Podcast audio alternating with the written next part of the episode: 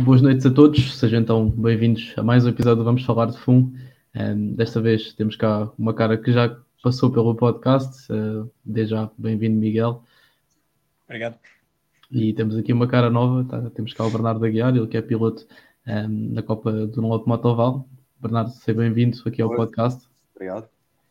Um, e hoje no podcast, uh, como vocês podem já ter reparado, não está aqui uma das caras habituais, Uh, devido a problemas pessoais, o Rui não pôde estar presente hoje, mas desde já salientar que está tudo bem com ele, não há qualquer problema, portanto, um, é, foi literalmente um contratempo.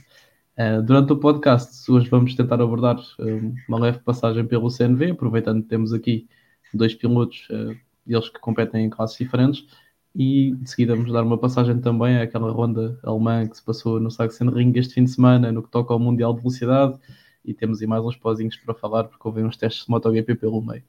Bem, desde já, Bernardo, um, falando um bocadinho do teu projeto, daquilo que tem sido a tua época, um, e se quiseres aproveitar e falar um bocadinho sobre os teus planos futuros, estás à vontade, tens a via aberta.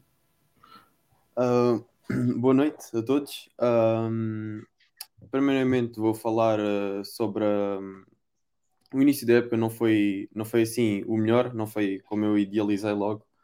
Uh, estava a esperar uh, melhores resultados logo no início, na, na primeira corrida do Estoril 1. Uh, ah, mas agora passando mais à última corrida do Estoril 2, na sexta-feira vou fazer um resumo basicamente do que, do que foi o meu, meu fim de semana de corrida. Na sexta-feira os treinos foi mais para me ambientalizar à moto, uh, porque já não andava há algum tempo. Um, depois tive um pequeno problema ali com as bombas de travões, uh, mas acabou por ser resolvido. Um, no sábado uh, foi a qualificação, até me consegui qualificar bem. Uh, a corrida, em relação à corrida, foi tudo muito. Eu fui muito. Um,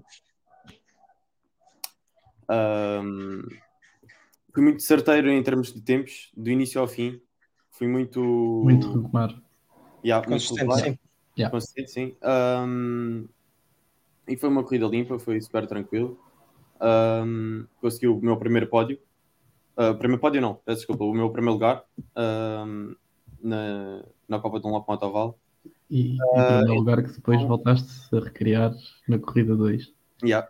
Uh, yeah. No domingo também correu, correu mesmo bem, tirei o meu recorde de pista, o 1 minuto 47, 47 segundos e 144 milésimas, foi o meu melhor tempo, que eu já tinha tirado alguma vez no Estoril. Um, e na corrida, uh, também foi uma corrida bastante, bastante limpa. Uh, mais ou menos, se bem que me recordo, mais ou menos na quinta volta, já estava mais ou menos com quase 20 segundos de, de avanço para, para, o segundo classificado da minha classe. Uh, então depois aí acalmei um bocado o, o, ritmo e só quis terminar a corrida para garantir mesmo o primeiro lugar. e basicamente foi isso. Uh, Agora, em termos futuros, que Francisco estavas a, a falar há pouco, um, por enquanto ainda é tudo muito familiar, só estou nisto mesmo com, com o meu pai e com, com o meu mecânico, não tenho nenhuma equipa formada. Uh, óbvio que futuramente uh, é o meu objetivo é tentar uh, entrar numa equipa ou criar uma equipa, ter, um, ter algo que, que nunca tive, né? e e pronto, basicamente acho que é, é, mesmo esse, é mesmo esse o meu objetivo, é formar mesmo uma equipa ou entrar numa para, para poder tentar evoluir mais um bocadinho do com que, do com que estou. Uh, mas acho que de resto, pronto, tem tentado a correr bem, a correr bem o meu, o meu progresso na, nas corridas. Bem, aproveitando só aqui, já que estamos a falar da Copa Motoval, passar um bocadinho pelos, pelos pódios. Portanto, o pódio de sábado na corrida 1 na classe 1 foi então o Bernardo em primeiro lugar, o Ricardo Rodrigues em segundo e o Sérgio Fajardo em terceiro. Já no domingo, o Bernardo voltou a ganhar, mas o pódio foi fechado com outros dois pilotos. Um, foi então o Tomás Pio a fazer a segunda classificação e o Manuel Junqueiro a fechar o pódio. Já na classe 2, no sábado, o Ruben Macuá levou o melhor. Em segundo ficou o Rafael Ribeiro, que é colega de equipa do Miguel. E em terceiro ficou o Rui Pedro Palma. Já no domingo, o Rafael levou o melhor o Nelson Cruz ficou em segundo e o Ruben Macquá fechou o pódio. Um, Miguel, nós estamos noutra classe, uh, estás na, na, classe rainha do campeonato. como é que correu o fim de semana? Estava a começar bem. Comecei por. Uh, para já que tive que testar um setup diferente e, e senti-me logo à partida, senti-me logo mais natural com a moto e o fim de semana estava a correr bem. Tanto que nos treinos de qualificação consegui, uh, pela primeira vez sem roda, rodar a, um ritmo bastante baixo, que, que, que, que ainda não tinha rodado. Uh, 43, 6, se não me engano. Um, e era promissor para a corrida, portanto, íamos, íamos fazer, uh, íamos ter corridas uh, e estávamos todos ali mais ou menos dentro do, do dos mesmos tempos. A primeira corrida. Um, foi um bocado ingrato porque a meio estava uh, a rodar bem, estava-me a sentir bem com a moto e a meio da corrida comecei a ficar com o arm pump. Portanto, uh, é chato. O corpo quer, a mente quer, mas o braço não reage. Portanto, acaba por uh, ser, ser um bocado ingrato e ver o nosso adversário a fugir e ir embora e não, e não conseguir fazer mais nada. Portanto, levei a moto até ao final, portanto, era um, era um terceiro lugar, mais que bom aprender também a, a, a, gerir este tipo de situações, porque venho da Copa quando, onde era 10 voltas com uma moto com muito menos potência e, e, e uh, me um caçava muito leve. menos.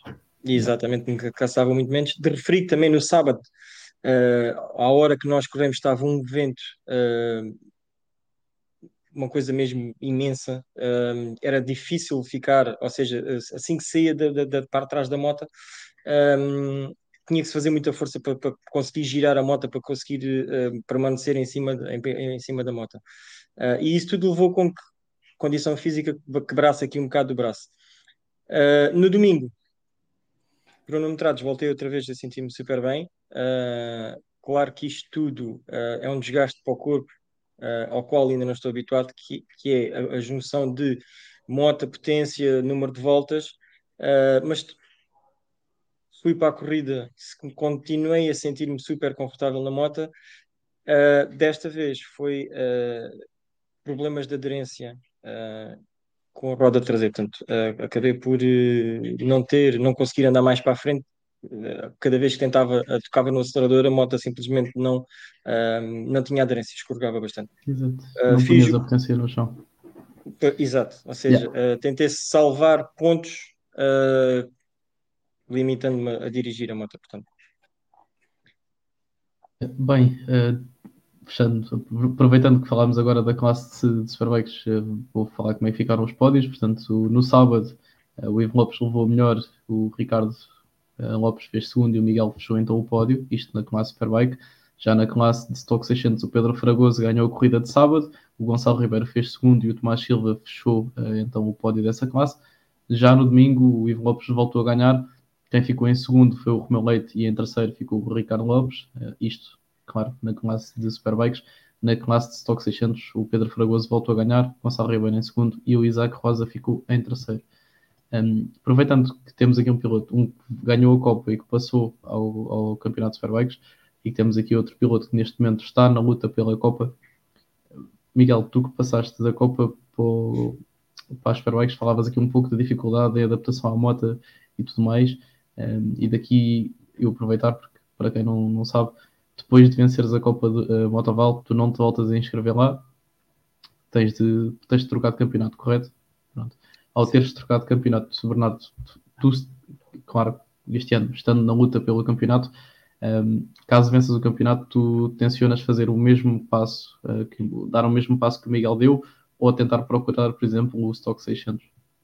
Um, eu termina, terminando. Primeiro, não sei como é que vai, vai terminar, porque estou numa luta uh, muito complicada né, com, com o Ricardo. Ricardo Rodrigues e não vai ser fácil até ao final. Uh, mas uh, se realmente conseguir ganhar, estou a pensar um, passar para, para as Super Sport, para as Super, Super Stock 600. Para Stock, exatamente. Um, Uh, e acho que vai ser mesmo isso que se acontecer, acho que vai ser isso que, que vou fazer. Ok. Bem, um, ehm, entretanto, vou olhar aqui um bocadinho para as outras, as outras classificações das outras classes. Já sabem, uh, se quiserem falar de alguma classe em específico, algum, algum pormenor do fim de semana, estão à vontade para, para o fazer. Portanto, passando aqui nas 85 GP, nas, Mir, nas Moto 4 e nas Mir Moto 5, na corrida de sábado, tivemos então nas Moto 4 apenas dois pilotos a alinhar, foram o Alexandre Cabá e o Gonçalo Mel. O Cabá acabou por vencer e o Gonçalo Mel fez segundo. Já nas Moto 5, o Lourenço Vicente levou o melhor, o Martim Lourenço ficou em segundo e o Martim Patrício fechou o pódio. No domingo, eh, apenas o Alexandre Cabá terminou a corrida de Moto 4, ganhou a corrida. O Gonçalo Mel acabou por desistir já nas Moto 5, o Lourenço Vicente voltou a ganhar, o Martim Patrício voltou a estar no pódio, mas desta vez no segundo lugar, e a fechar o pódio ficou então o João Freire. Olhando aqui um pouco para, para a Moto 3 e Super Sport 600, aliás, perdão, a Super Sport 300, não a Super Sport 600, como é óbvio que não correm juntas. Um, Deixem-me só abrir aqui a classificação. Portanto, está aqui a corrida 1 e a corrida 2. Na corrida 1, o Tomás Alonso levou o melhor, Denis Boras ficou em segundo e o Martim Garcia conseguiu então o terceiro lugar. Já na corrida 2, o Tomás Alonso voltou a vencer, o Denis Boras voltou a ficar na segunda colocação e o Martim Garcia voltou a fazer um pódio. Um, eu só quero destacar aqui nesta classe o final da corrida de domingo, a luta pelo terceiro lugar, eles foram agarrados até à linha de meta, basicamente. Estavam, se eu não me engano, três pilotos separados por duas décimas ou uma décima e meia, no fim foi uma coisa assim do género Portanto, foi a luta por fechar, por fechar, o pódio foi acesa e a luta pela vitória também, também foi acesa. Passando aqui então à Dunlop RR Cup, esta que é uma categoria que tem apenas uma corrida durante o fim de semana, há então apenas a corrida no sábado. Na, SP, na SPK ganhou o David Iglesias, seguido por o René Correia e o Eduardo Salvador fechou o pódio. Já na SPK 9 uh, só alinharam dois pilotos, foram então o Diego Belas e o Carlos Ponte. Já na SVK Veteranos, o Raul Ruiz levou a melhor e o José Palácios ficou em segundo. Na SVK Veteranos mais novo, só entrou uh, um piloto, foi então o Manuel Cerdeira, e na Stock, o que levou melhor foi o Ivan Alonso, seguido pelo Salvador Carvajal, e são apenas os, estes dois pilotos que alinham, alinham nesta classe. Passar aqui também pela uh, eh, TLC e o Troféu Naked. Ora, temos então no TLC e no Troféu Naked, na corrida 1, na classe Open, quem levou melhor foi o Rodrigo Amaral, seguido pelo Fernando Mercier e pelo Bernardo Vilar. Já na classe Superbikes apenas alinhou um piloto, foi o André Capitão. Na classe Super Sport foi o Raul Felgueiras que levou o melhor, seguido pelo Márcio Silva. Na classe TNB1, o João Curva levou o melhor, seguido pelo Eduardo Amaral e o Luís Franco. Já no TNB2, o Frederico Botoglieri, o Roman Berton e o Cyril a fechar o pódio. Isto no sábado. No domingo, na classe Open, Rodrigo Amaral voltou a vencer. Bernardo, aliás, o o Rodrigo Amaral, sim, voltou a vencer. O Bernardo Villar ficou em segundo e o Fernando Mercia em terceiro. Mais uma vez na, na Superbike ficou tudo igual, apenas alinhou um piloto, o André Capitão. Na Super Sport alinharam dois pilotos, o Rolf Felgueiras e o Márcio Silva, e foi por esta ordem que ficaram na classificação. Já no TNB1, o João Curva voltou a levar a melhor, o Duarte Amaral ficou em segundo e o Ricardo Almeida em terceiro. A TNB2 ficou tudo igual, uh, à exceção do segundo lugar, que desta vez foi ocupado pelo Daniel Coelho. Bem, meus senhores, eu não sei se querem um, acrescentar alguma coisa no que toca ao CNV, se não podemos dar um saltinho muito rápido ao EWC e depois aí desenvolvemos o MotoGP. Um, se tiverem alguma coisa, algum pormenor de fim de semana que queiram acrescentar, estão, estão à vontade. O público.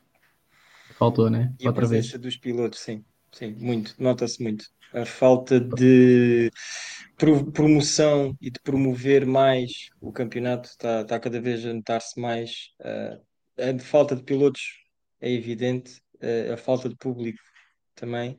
Portanto, há que tentar achar o caminho correto e, e, e ver. Sim, eu, não sei, eu, não sei, se vocês acompanharam. Ontem houve um podcast que teve como convidado um, ehm, o presidente da FMP, o Manuel Marinheiro um, o Manuel Marinheiro ontem falou de, de, que a possibilidade do streaming estaria iminente mais cedo ou mais tarde. Ela iria aparecer porque a FMP também não está contente com o declínio do, do número de pilotos. Um, do, do Estoril 1 para o Estoril 2 eu penso que foi 20% de declínio, em, em, torno desses valores. Um, portanto, a FMP já reparou que qualquer coisa não está bem e pode ser que finalmente comecem a publicitar o campeonato e dar justificações para tentar ganhar patrocínios porque isto já foi falado em quase todos os nossos podcasts. Sim. Não há forma de vocês darem visualização aos patrocínios. Portanto, enquanto empresa, tu também não queres apostar numa coisa que não te dá visibilidade. um, e daí ser um, um, caminho sem fim e isto não leva a lado nenhum. Foi interessante também saber que ontem, um, através de Manuel Marinheiro, uh, ele acabou por afirmar que o circuito de Braga não tinha então as condições e que não ia ser de todo requalificado. Uh, já o Estoril não foi abordado uh, no que toca à requalificação, apenas houve, um, ou, aliás, apenas foi abordado a possibilidade do Estoril ser, entre aspas, trespassado um, para um, um, privado, mas mantendo algumas regras para que possam continuar a assistir os campeonatos.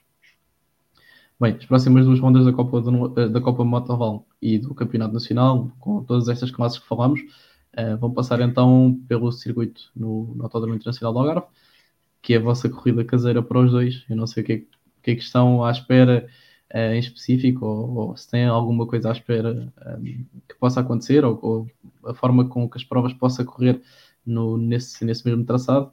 Um, portanto, um bocadinho de cada um, saber o que é que vocês esperam para estas duas rondas que serão caseiras. Uh, eu corro em casa, portanto, assim como o, como o Bernardo, sinto-me muito confortável, sinto-me mais confortável uh, em Portimão do que propriamente no Estoril. Um, Dá-me um gozo imenso uh, andar em Portimão, portanto, acabo por uh, me divertir e, e, isso leva com que o foco também seja de uma maneira diferente. Uh, e lá está, é uma oportunidade para mim tentar conquistar aqueles pontos que agora perdi nesta última corrida. Portanto, venha por Timão já, para mim era já este fim de semana. Por ti até eram as próximas quatro provas lá, né? Logo, tudo. Aí, já agora, ontem foi. Desculpa estar a te interromper, Bernardo, sei que agora ias falar tu.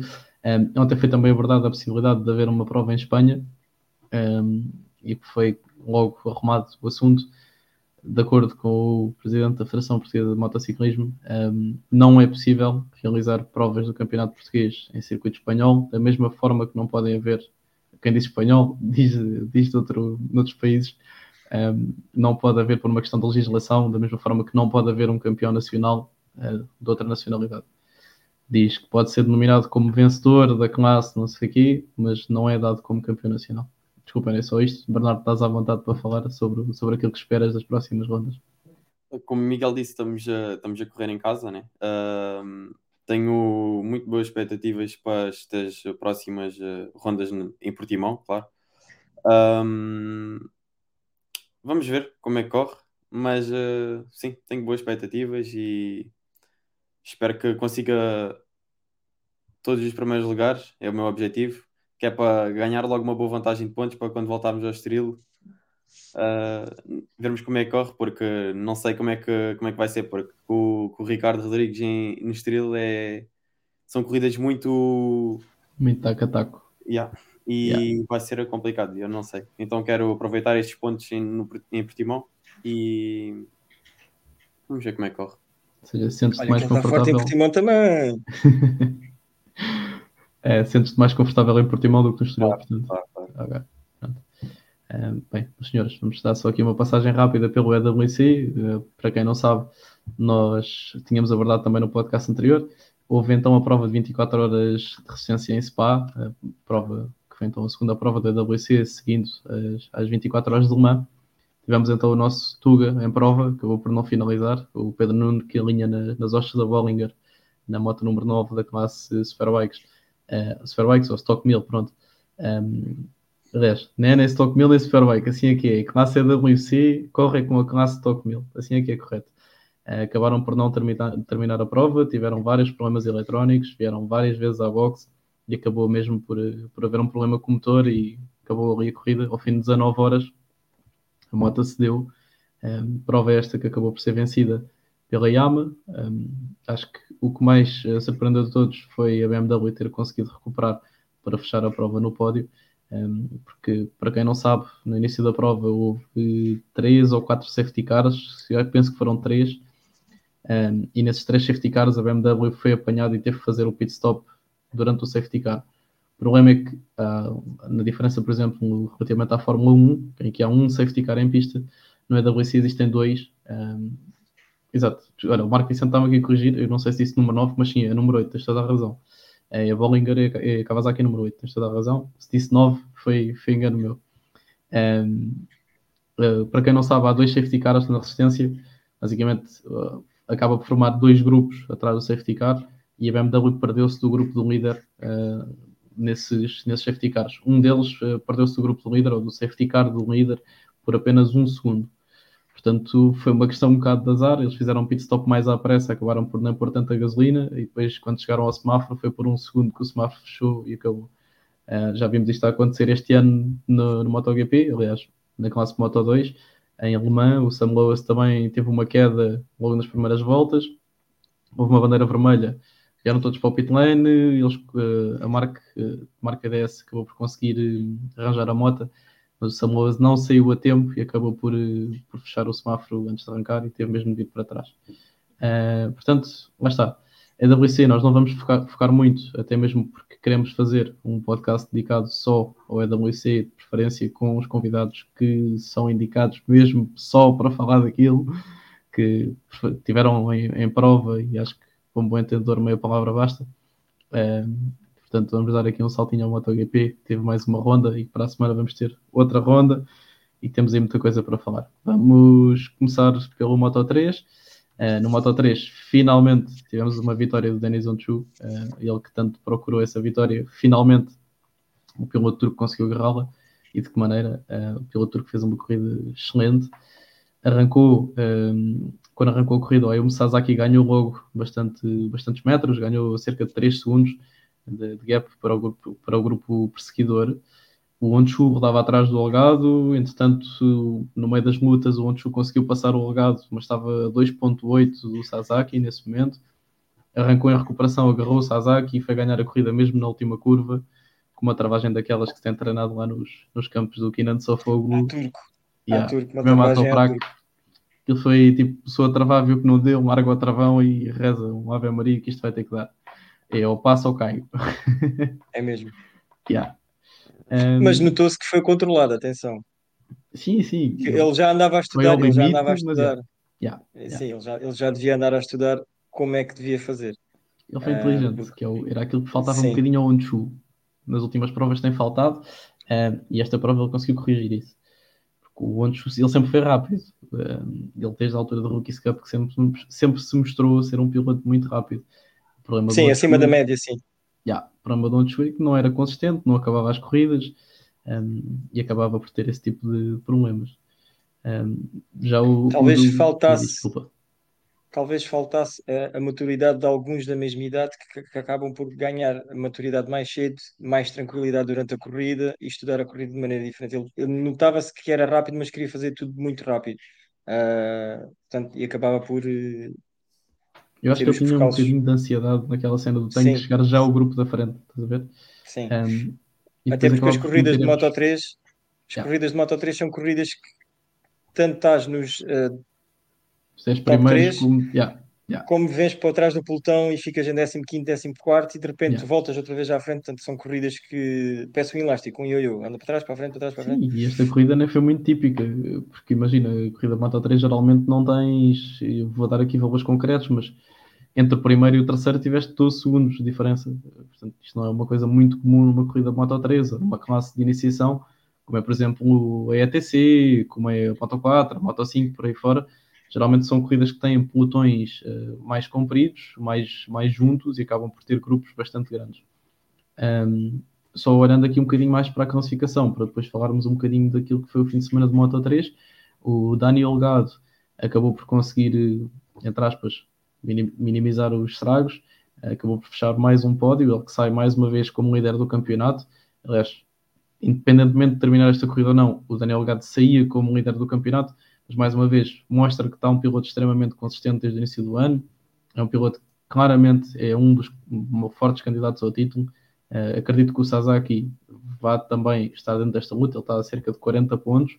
O mesmo acontece com o quarto classificado, o Ivan Ortolá. Mais uma vez, o piloto de Angelus a mostrar que tem clássicos, está lá para lutar também pelo campeonato.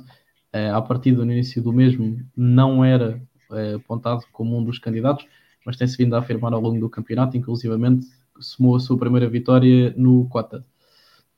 Para fechar aqui os lugares pontuáveis, aliás, primeiro a fechar o top 5 tivemos o David Alonso, piloto colombiano que ainda, ainda está em adaptação ao campeonato, um, acabou por fazer então o quinto lugar. Ele que ficou num grupo que incluiu até ao oitavo piloto, o grupo este que ainda teve já o Mazia, Diogo Moreira e Ryusei Yamanaka, respectivamente. De seguida houve Stefan Nepa, Tai Furusata a fechar o top 10, Xavi Artigas em 11 David Munhoz em 12 apesar de ter tido uh, duas long lap penalties.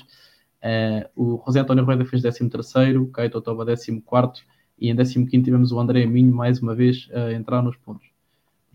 Um, Agora, eu, eu não sei, uh, e vou lançar aqui uma pergunta e depois vocês desenvolvem a vossa forma. Nós falámos aqui um bocadinho do Onchu, no sentido em que finalmente conseguiu a primeira vitória. Até que ponto é que vocês acham que esta primeira, primeira vitória do Onchu uh, poderá desbloquear ou, entre aspas, reduzir um pouco o stress do Onchu e, e que influência que isso poderá ter daqui para a frente no piloto turco? Um, eu acho que o Anchu sempre foi um piloto que ele, ele é muito, muito de alto e baixo uh, e ele sempre teve, muitas das vezes esteve muito perto de chegar ao primeiro lugar, mas nunca conseguiu. E, eu acho que esta, esta sua primeira vitória no, no Moto 3, acho que isto lhe vai, vai mesmo desbloquear a cabeça, uh, se tudo correr bem, e ele provavelmente vai começar a a fazer muito mais, uh, muito mais primeiro lugares e vai conseguir uh, ter outro tipo de sucesso na, aqui no Moto 3. Porque acho que esta vitória lhe vai dar muito, muito que pensar em relação às outras próximas corridas que ele vai fazer. Bem, um, corridas não são corridas, portanto nem todas são iguais.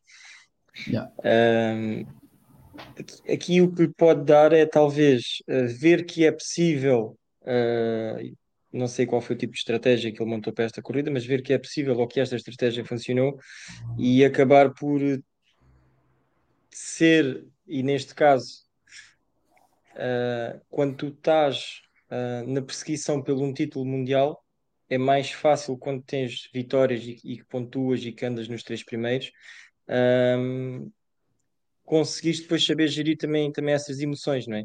Um, portanto, eu acho que a, a receita para ele conseguir está dada e, e, e conseguiu. Uh, lá está. Há aqui dois tipos de corridas que, que podem acontecer: é o, o, o ele abalar pole position, ir para a frente e, e, mais ninguém lhe toca, e ele ir à luta, à procura e atrás uh, do Sasaki. Portanto, o facto de ele ter feito uma corrida de quase trás para a frente.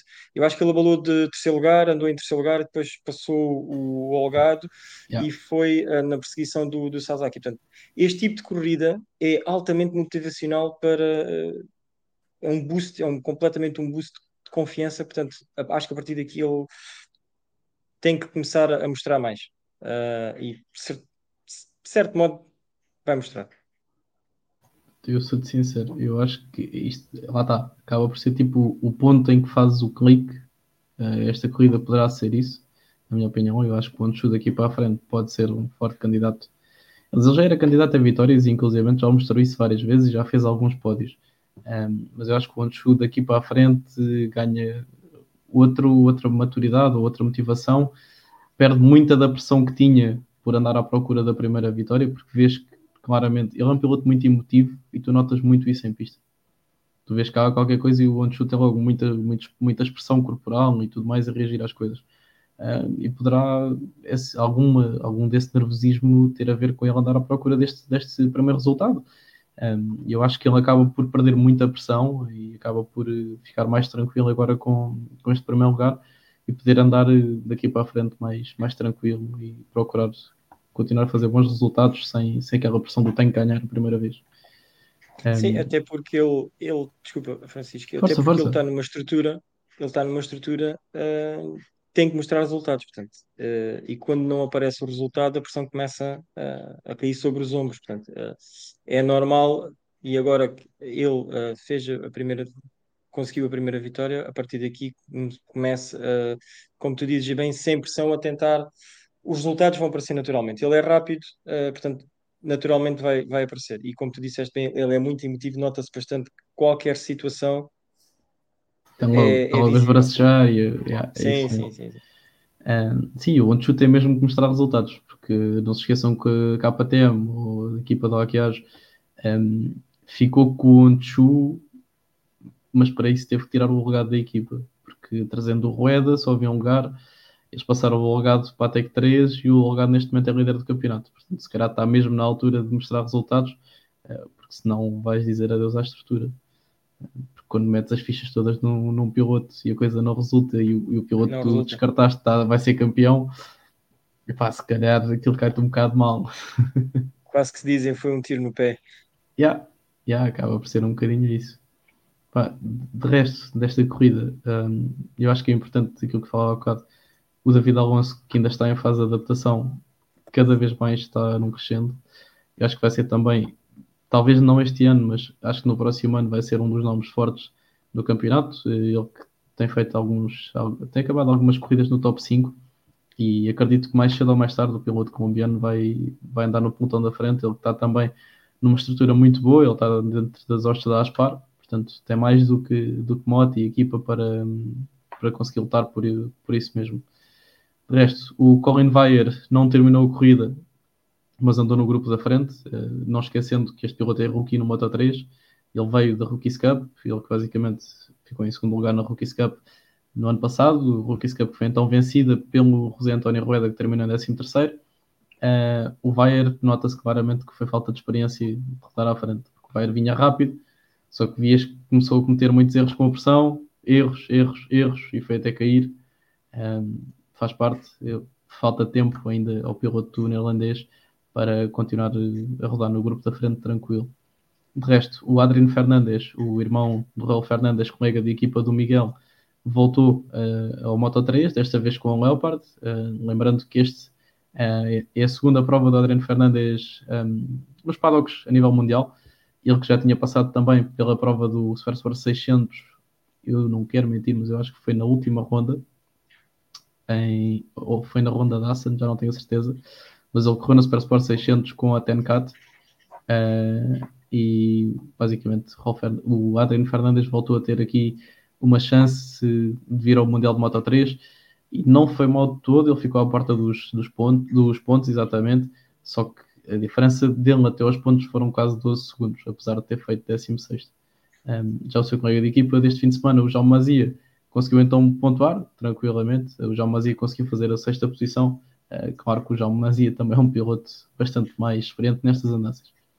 Bem, Moto 3, não sei se querem acrescentar alguma coisa ou podemos passar ao Moto 2. Para mim, então, Vamos, moto 2. Então bora, roda no ar que é para, para chegar a tentar as motas mais, mais canhão. Pá, a gente não vai falar do Moto E, por muito giro que seja, que as corridas sejam muito giras, pá, motas a pilhas a malta não curte muito ouvir falar, por isso é que a gente não vai falar do Moto E. Uh, mas o Moto E por acaso está com um campeonato porreiro e está, está bem disputado. Bem, Moto 2. Tivemos mais um recital do Pedro Acosta. Uh, o homem arrancou para a frente e tchau Laura, como não me nando. Eu depois peço os cafés no fim Uh, ganhou com 2.7 segundos de avanço para o Tony Arbolino e para o Jake Dixon, que fecharam o pódio. Pá, a corrida do Acosta, eu não sei, se, uh, não sei se a malta está em casa e que vocês que estão aqui, não sei se viram a corrida toda, mas o, o Acosta não cometeu mesmo erro nenhum, esquece. Não veio num ritmo de ninguém, eu consegui acompanhar, pá, e cometeu zero erros a corrida toda. Vês a transmissão toda, vês, pá, não há uma trajetória falhada, não há uma travagem queimada, não há nada, foi perfeito. Tem uma corrida perfeita, e daí também ter ganho com a tranquilidade que ganhou. O Tony, o Tony Arbolino foi extremamente inteligente durante a corrida. O Arbolino viu que não tinha ritmo para o Acosta, deixou-se estar na sua, conservou os pneus, sabia que tinha 3 segundos para o Dixon. Assim que a equipa lhe deu a informação que o Dixon já estava a 1 um segundo, uh, o Arbolino deu mais uma volta tranquilo, deixou o Dixon chegar até às 3 décimas e a partir daí trancou o punho faltou borracha ao Dixon e, e, o Dixon falou mesmo disto na conferência de imprensa. Um, o Dixon não, não conseguiu de todo acompanhar eh, o Arbolino e não conseguiu atacá-lo por conta disso mesmo. Terminou uma décima do piloto italiano, mas lá está, uma décima atrás, ou 10 segundos, é a mesma coisa, dava na mesma, não dava a segundo lugar, portanto, servia do mesmo. De resto, bom resultado para o São de Chantra, conseguiu o quarto lugar, top 5 foi fechado com o Alonso Lopes, ele que começa a ganhar outra vez a consistência que mostrou ano passado, apesar da consistência do ano passado ter sido lutar por vitórias. O Manu Gonzalez, na minha opinião, foi uma das melhores surpresas do fim de semana. O piloto da Correios, o, da, VR, da, VR, da VR46 Mastercamp, Um, voltou a fazer um bom resultado, desta vez terminou na sexta posição, bastante, bastante próximo ainda do Alonso Lopes. O Sam Lewis ficou em sétimo, o colega de equipa do Alonso Lopes, o Fermin Aldeguer, que também ainda procura alguma consistência no paddock do Mundial, conseguiu então a oitava posição. O nono lugar foi para o colega de equipa do Pedro Acosta, ficou então para o Alberto Arenas. Décimo lugar para o Celestino Vietti, décimo primeiro para o rookie Sérgio Garcia, décimo segundo Barry Baltos, décimo terceiro Filipe Salados, décimo quarto Ayogura, volta aos pontos depois da lesão, e Denis Foggi, também rookie, fecha os pontos na décima quinta posição. Não terminaram a corrida Joe Roberts, Lorenzo Dalla Porta, Izan Guevara, Aaron Canet, Lucas Tulovic e não terminaram a corrida nem a primeira volta Boben Schneid e Darren Binder. Uh, só falar aqui de um wildcard que tivemos, um wildcard, entre aspas, um replacement. O Carlos Tatai veio fazer a substituição do Rory Skinner, vai fazer também na ronda de Assen, ou seja, já na próxima semana o Carlos Tatai volta a correr com a American Racing e o Carlos Tatai que tem brilhado no Junior GP fez então 19 depois de ter arrancado de 15 salvo erro. Uh, corrida Moto 2, lá está, como dizemos há pouco, a Costa fez uma corrida genial, o Arbolino fez uma gestão perfeita, apesar de não ter ritmo para apanhar o, o Acosta, defendeu-se perfeitamente do Dixon, não esteve em qualquer momento, não, o Dixon não esteve próximo o suficiente para expulsar sequer um ataque, mas eu acho que os, aquilo que mais tem que se falar aqui nesta corrida Moto 2 é a falta de rendimento de alguns pilotos, uh, principalmente eu anotei aqui o Izan Guevara, que apesar de ter entrado no ano lesionado, ele que é o atual campeão de Moto 3. O Izan Guevara vem da lesão, está tudo correto. Ele teve, foi inclusive operado uh, aquilo tudo que achaste há pouco, Miguel. Ele foi operado ao arm pump e um, o, piloto, o piloto espanhol continua sem render. Uh, ficou com 17 voltas para o final da corrida, que foi quando sofreu então a sua queda. E, e, não está a ter de toda uma adaptação fácil a este, este paddock de Moto 2. Já por sua vez, o Sérgio Garcia, que foi seu colega no ano passado, e ficou em segundo no campeonato de Moto 3, voltou a pontuar, fez décimo primeiro e, e conseguiu rodar ali com um grupo de 4, 5 pilotos, uh, ali até o Denis Foggia mais ou menos, uh, conseguiram rodar mais ou menos tranquilos e, e, começa a ganhar também alguma consistência de pontos, lá está, lembrando que é um ano de rookie para os dois. Outro piloto que voltou a, a ter um rendimento fraco foi o Lourenço da Laporta, o Lourenço da Porta, para quem não sabe, começou o ano na SAG Mandalika Team, a equipa do Carlos Satai no Junior GP.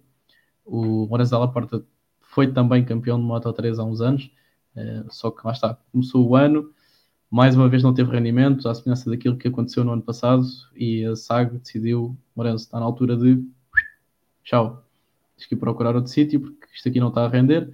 Um, e então, o Lourenço da Porta alinhou com a Forward, para quem não conhece a Forward, é a equipa que, se apresentava como MV Augusta, é a mesma equipa, a equipa que alinha também com o Marcos Ramírez e o, o Lourenço Laporta já não vai correr a próxima ronda. Uh, o Lourenço Laporta está em substituição ao Alexis Krieg, ele que veio também do Junior GP uh, e que ano passado, se eu não me engano, fez terceiro no campeonato. Um, mas lá está, vai ser substituído por outro piloto que vem do Junior GP, sendo então o Vieira Ruiz, ele que alinha na FAL 55 T. Um, portanto, vamos ter um, um substituto do substituto uh, do piloto que lá estava. Um, já para voltar a falar do incidente da curva 1, o Darren Binder, o Jer Jeremy Alcoba e o Bob Schneider acabaram por se envolver num toque logo na primeira curva, logo a seguir ao arranque. o Darren Binder e o Bob Schneider acabaram por tocar mais a sério e acabaram por ter uma queda um bocado feia. O Bob Schneider caiu em cima do ombro esquerdo e acabou por fraturar a clavícula à partida estará apto para correr na, na corrida de casa, pronto, na sua corrida caseira, que não é Portimão, né? desta vez é ASA, na corrida caseira. Um, à partida o piloto estará apto, apesar da, da fratura. Não havia grandes, grandes lesões. O Darren Binder estava confortável, uh, portanto não, não houve qualquer lesão no piloto da, da Ricky Molin GP. No entanto, é, é sempre chato, ele que regressou também de lesão, não, acabou por não conseguir terminar a corrida nem somar quilómetros em cima da moto ao longo da corrida. Senhores, passo o microfone a vocês, se vocês quiserem, estão à vontade uh, da corrida Moto 2, o que quiserem falar, se acharem que está tudo falado, também está tudo bem e seguimos para a MotoGP e sempre Eu vou ser um bocadinho mauzinho. Uh, quando é que o Minder não cai? É pá, não sejas assim. Sejas assim que eu gosto do rapaz, que o rapaz é simpático, pá. Ah, Pá, Olha, que o- Binder para mim é dos pilotos mais simpáticos da grelha de MotoGP, do paddock MotoGP. Das poucas vezes que estive com ele, pessoalmente, pá, sempre foi um gajo impecável, sempre foi bem prestável a falar. Aliás, inclusive eu acho que aqui, eh, aliás, aqui atrás tenho pá, aí dois ou três paras de slides dele, que eu cada vez estou com ele, ele é sempre extremamente porreiro e não os gasta, sempre- ele não os gasta. Não, não Yeah, gasta Não, ele não chega a andar, ele não chega a andar, o que ele gasta é na gravilha. Ahm, olha, falando aqui, eh, deves saber que a gente não conseguiu ver as corridas porque ta- Claro, também estava estávamos no fim de semana, no fim de semana. Eh, exatamente, foi tudo, foi tudo quase ahm, tudo junto. O, o EWC, o MotoGP, eh, do pouco que eu consegui ver em relação ao Costa, acho que neste momento ele está a mostrar que sim, que está-se a afirmar. Uh, mas durante, desde o início do campeonato, ou seja, ele ganhou em Portugal, ganhou em Portimão, uh, foram para a Argentina, uh, fez décimo. Estás desculpa que eu tinha o microfone desligado. eh, Na Argentina foi uma corrida à chuva, ele teve um resultado de caca, foi 12 segundo, Pois. se não me engano. voltou a ganhar novamente na, na América, E depois teve França que caiu. caiu. Uh, Jerez ficou em segundo porque o Sam Lowe fez a corrida do, da vida. Yeah. Um, uh, e neste momento está a começar a afirmar. Uh, falava já há pouco. Uh, pode ser que, lá está, como, como o Honshu, pode ser que ele tem mais experiência e, e nota-se que é um piloto muito mais. um, caut- não é cauteloso, mas uh, sabe bem aquilo que quer. E pode ser que a partir de agora realmente comece a notar uh, e, e- e- seja. um, seja, um, seja um, quase um Marc Marques, um dominante da, da categoria. Portanto, há bocado estavas a, a- a afirmar que há vários pilotos, mesmo rookies, que não estão a mostrar, não estão a mostrar de serviço. Yeah. Uh, quem passa, e isto vende um bocadinho as coisas de quem anda lá dentro, quem passa da Moto 3 para a Moto 2 lhe requer algum tipo de habituação. Hum, portanto, é normal, tanto comparando também com o Acosta, o Acosta no primeiro ano de Moto 2 também não houve ali muitas quedas à mistura, na adaptação, no estilo de pilotagem, na maneira como a moto reage, portanto, uh, é um pouco normal e natural haver esse período. Lá está, e depois depende de piloto para piloto, há quem acaba por ter uma, uma, uma adaptação muito mais rápida um, e outros demorarem um bocadinho mais. Portanto, um, eu, eu sempre achei as corridas de Moto 2 um, uh, há sempre em certas, em, ou seja, há de X em X tempo, temporada, ou seja, meio até ao meio da temporada há um piloto ou outro que é mais uh, consistente uh, e depois há a paragem de verão, vem outro piloto, portanto há sempre ali um, um equilíbrio bastante grande entre, entre o pelotão. Um, de resto, durante a corrida, pelo aquilo que vi, o Dixon como tu disseste, ficou sem pneus, uh, mas notava-se plenamente que ele ia de faca, faca no, na boca do lugar. Um, e o Arbolino está a jogar para, para o campeonato, portanto, uh, o Acosta foi embora e ele pontos, pontos, pontos, pontos, e, e é o campeonato que interessa no fim. Portanto, Yeah. um, já se viu que há campeões uh, que não precisam de ganhar, basta ser, basta, basta ser. Exato, portanto. Um, eu, eu acho que ele está a fazer muito bem. Portanto, se o Acosta está mais forte, há, que- há que lutar pelo, pelos pontos pelo, pelo campeonato, pensar, pensar no campeonato. Sim, e eu sou sincero, acho que apesar do Acosta vir num bom momento de forma, uh, o Acosta já, já afirmou que não se entende com a Moto 2, nem por nada, apesar de estar a ganhar, ele já disse que não se entende com a Moto. Um, ele disse logo isso no ano de estreia e continua a dizê-lo. E apesar de ter contrato para 2024, o Acosta está a pressionar para ir para a MotoGP, mas já lá vamos, porque a seguir já, Já vamos a MotoGP e temos aí muita água para correr debaixo da ponte no que toca ao MotoGP. Uh, Bernardo, não sei se queres acrescentar alguma coisa no Moto 2. Um, Não, acho que não, acho que o mais importante já foi dito. Eu também não consegui acompanhar assim muita corrida. Um, acho que podemos passar mesmo ao, ao MotoGP, que acho que vai ser mais engraçado. Oh, capas. Então, antes de passarmos aqui ao MotoGP, só aproveitar para dar aqui boa noite à, à malta que tem estado nos comentários. Boa noite à Inês Galrão, ao João Rigo, ao Marco Vicente, o Ivan Carneiro, a Inês Salgado e o Tomás Aguiar. Boa noite a todos, sejam bem-vindos ao podcast, já sabem, estão à vontade também para dar a vossa opinião, qualquer pergunta queiram lançar, estão à vontade para lançar também nos comentários um, tanto a mim como aos, aos dois pilotos de serviço. Portanto, estão à vontade para apertar com eles, que eles hoje estão em praça pública e é para serem apertados. Uh, já no, no MotoGP, tivemos então as duas corridas como já é hábito, tivemos a sprint um, e a corrida de domingo. Vou começar pela sprint. Tivemos uma coisa extremamente estranha, tivemos uma Ducati a ganhar. Um, o Jorge Martins ganhou a sprint. Também uma coisa extremamente estranha, tivemos outra Ducati na frente, o Peck Panha em segundo lugar e o, o Jake Miller finalmente tira um, mais um pódiozinho com a KTM, apesar de ser uma sprint race. A KTM cada vez mais mostra ter a primeira metade de corrida muito forte e depois começa a ter um declínio ao longo da corrida, ou pelo menos parece que há ali uma zona da corrida no meio em que há um drop muito grande e depois volta a ser constante, mas com um ritmo mais baixo. Para continuar aqui nos lugares pontuáveis, tivemos uh, Luca Marini no quarto lugar, o João Zarco em quinto, Brad Binder em sexto, Marco Bezecchi em sétimo, oitavo Alex Marques e nono Alex Pargaró. E só estou a fazer até o nono, porque como vocês sabem, nas sprints só pontuam até ao nono classificado. É interessante perceber que neste, nestes nove pilotos apenas três são não Ducati, sendo então os dois KTM oficial e o Alex Pargaró, que corre então na Aprilia oficial. Já na corrida de domingo, houve aquilo que ninguém estava à espera que acontecesse este ano, porque num top 9 tivemos oito Ducatis. Portanto, tivemos oito Ducatis, tivemos de, do primeiro até ao quinto classificado tudo Ducatis, sendo por esta ordem Jorge Martin, Peck Banhaia, João Zarco, Marco Ezeki e Luca Marini.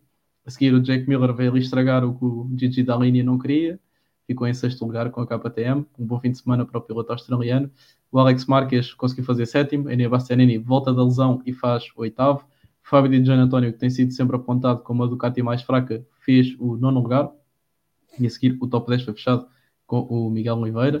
11 Augusto Fernandes. 12 Franco Morbidelli. 13 Fábio Quartararo, que também já vamos falar a seguir sobre ele, Taka Nakagami 14 e 15 para o Raul Fernandes. A volta mais rápida acabou mesmo por ser marcada pelo Johan Zarco e a melhor volta de corrida, para termos aqui um comparativo, um, Johan Zarco bateu o recorde no que toca à melhor volta em corrida por apenas 3 milésimas, recorde esse que era do Marco Marques em 2019, um, aos comandos da Honda. A melhor volta de sempre neste traçado é do Peco Banhaia em 1.19.765 foi marcada em 2022. Ambas as corridas foram a seco, depois de termos tido as sessões de treinos que foram um bocado mistas e que, inclusivamente, para quem não viu, recomendo que vejam.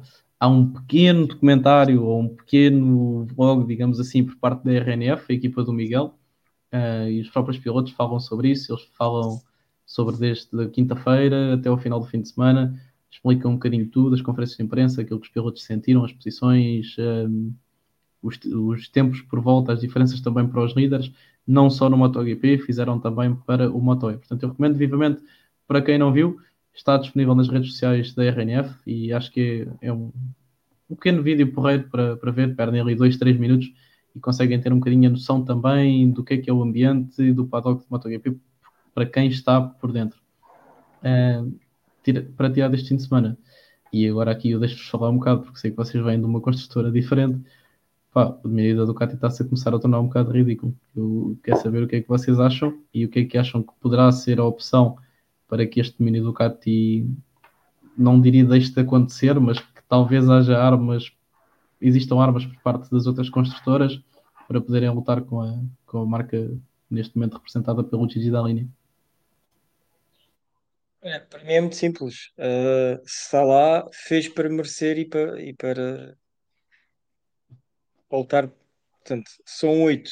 Isto só, só prova até o, o, o Gigi António, como tu disseste, é, é, é considerado o piloto mais fraco de, de, de, de das oito Ducatis, portanto, uh, conseguiu terminar em nono.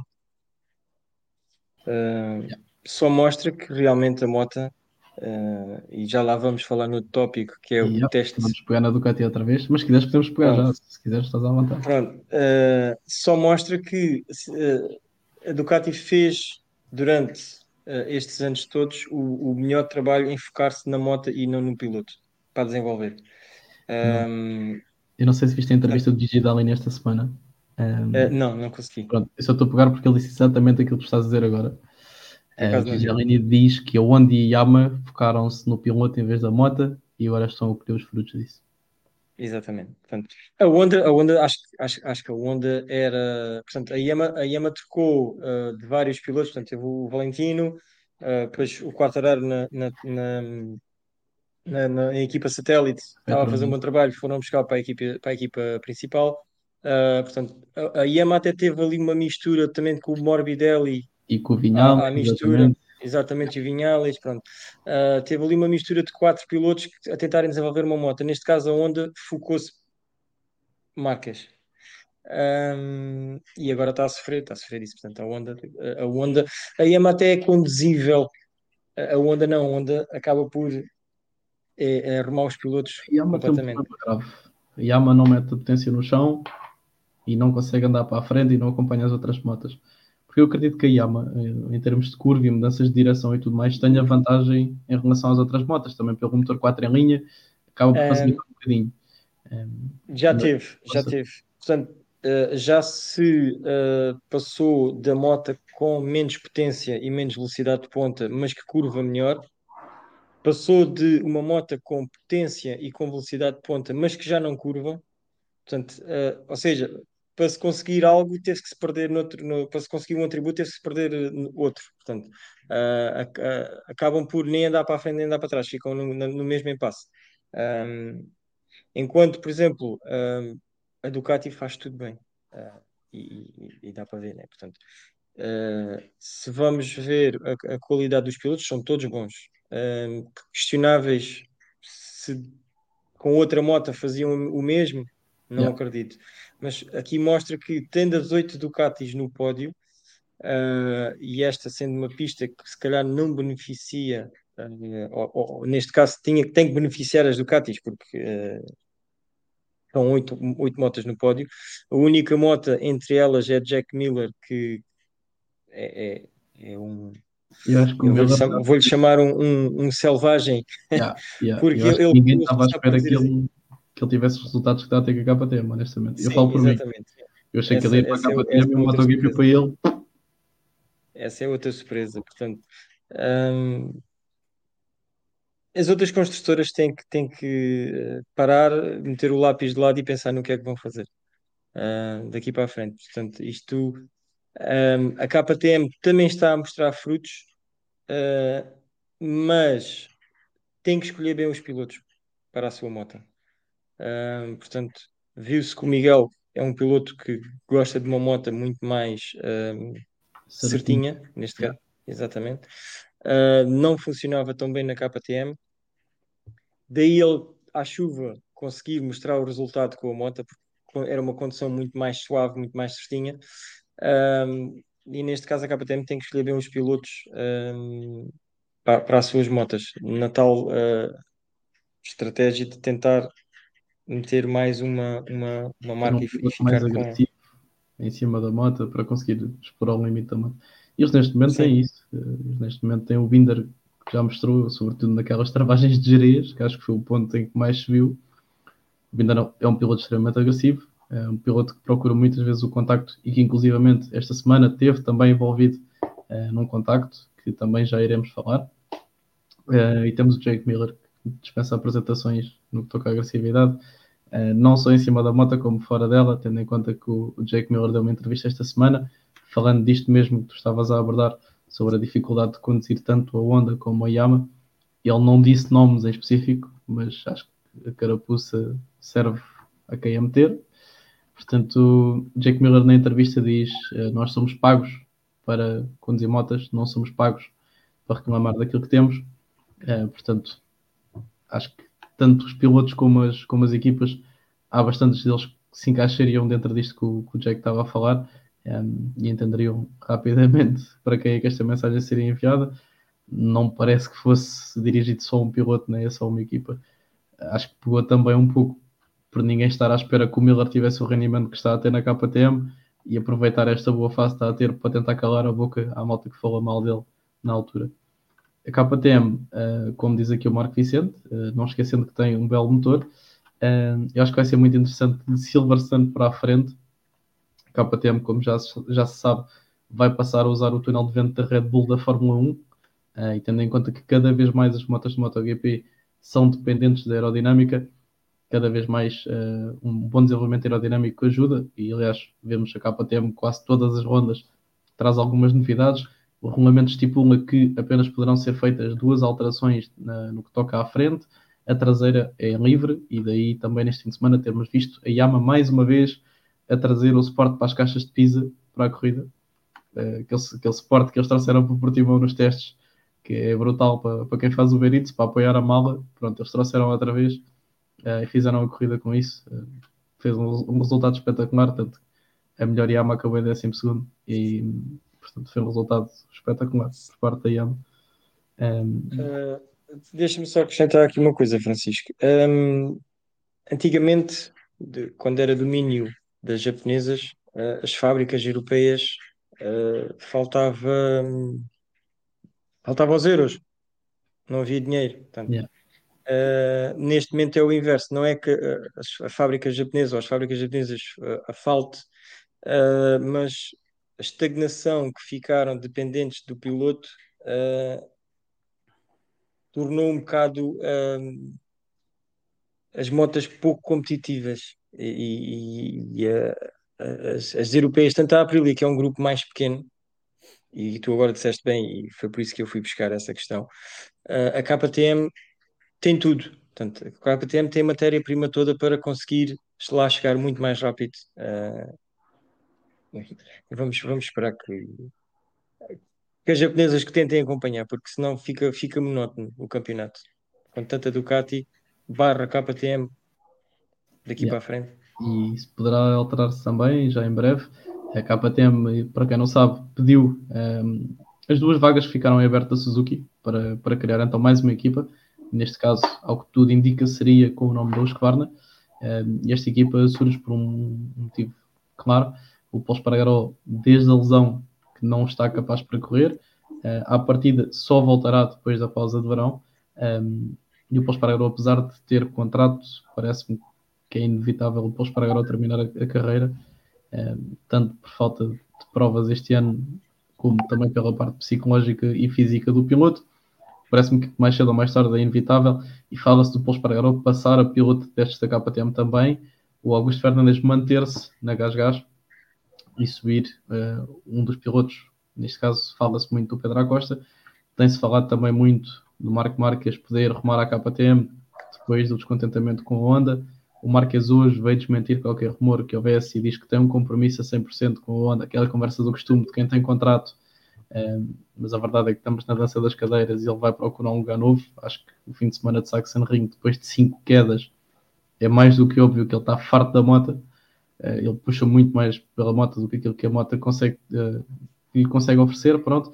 E acho que o Marques não, não é daqueles pilotos que está lá para andar no meio do pelotão. Ele, sabendo o talento que tem um, e a agressividade que tem, quer claramente forçar o ritmo e está lá para ganhar qualquer coisa. Apesar de eu ser da opinião que o Marques de antigamente não volta, e já falámos disto em alguns podcasts também, e aproveito e peço também a vossa opinião. No que toca ao Marques, acham que o Marques voltou no sentido em que está outra vez capaz de lutar por campeonatos, lutar por vitórias, ou simplesmente está para ser mais um piloto de top 5, top 6 por aí fora? Um, eu acho que o Marques, como, como estavas a falar há, pouco, ele, ele já não, na minha opinião, isto é a minha opinião, ele penso que o Marques depois de todas as quedas que ele já deu e desde a paragem que ele teve, desde a, daquela queda que ele, que ele, que ele hum, fraturou o ombro, ah, ah, como lembro, uh, sim, uh, ele a partir daí para mim já não, já não continua a ser o mesmo piloto que era. E, e pronto, e desde aí tem estado, tem estado cada vez, cada vez pior. E agora notou-se nesta, nesta última corrida também por culpa, penso que seja por culpa da moto, uh, que ele não se está a conseguir adaptar bem à moto, um, mas uh, cada vez está mais notável que ele não está, não está claramente a ser o mesmo piloto que, que era antigamente.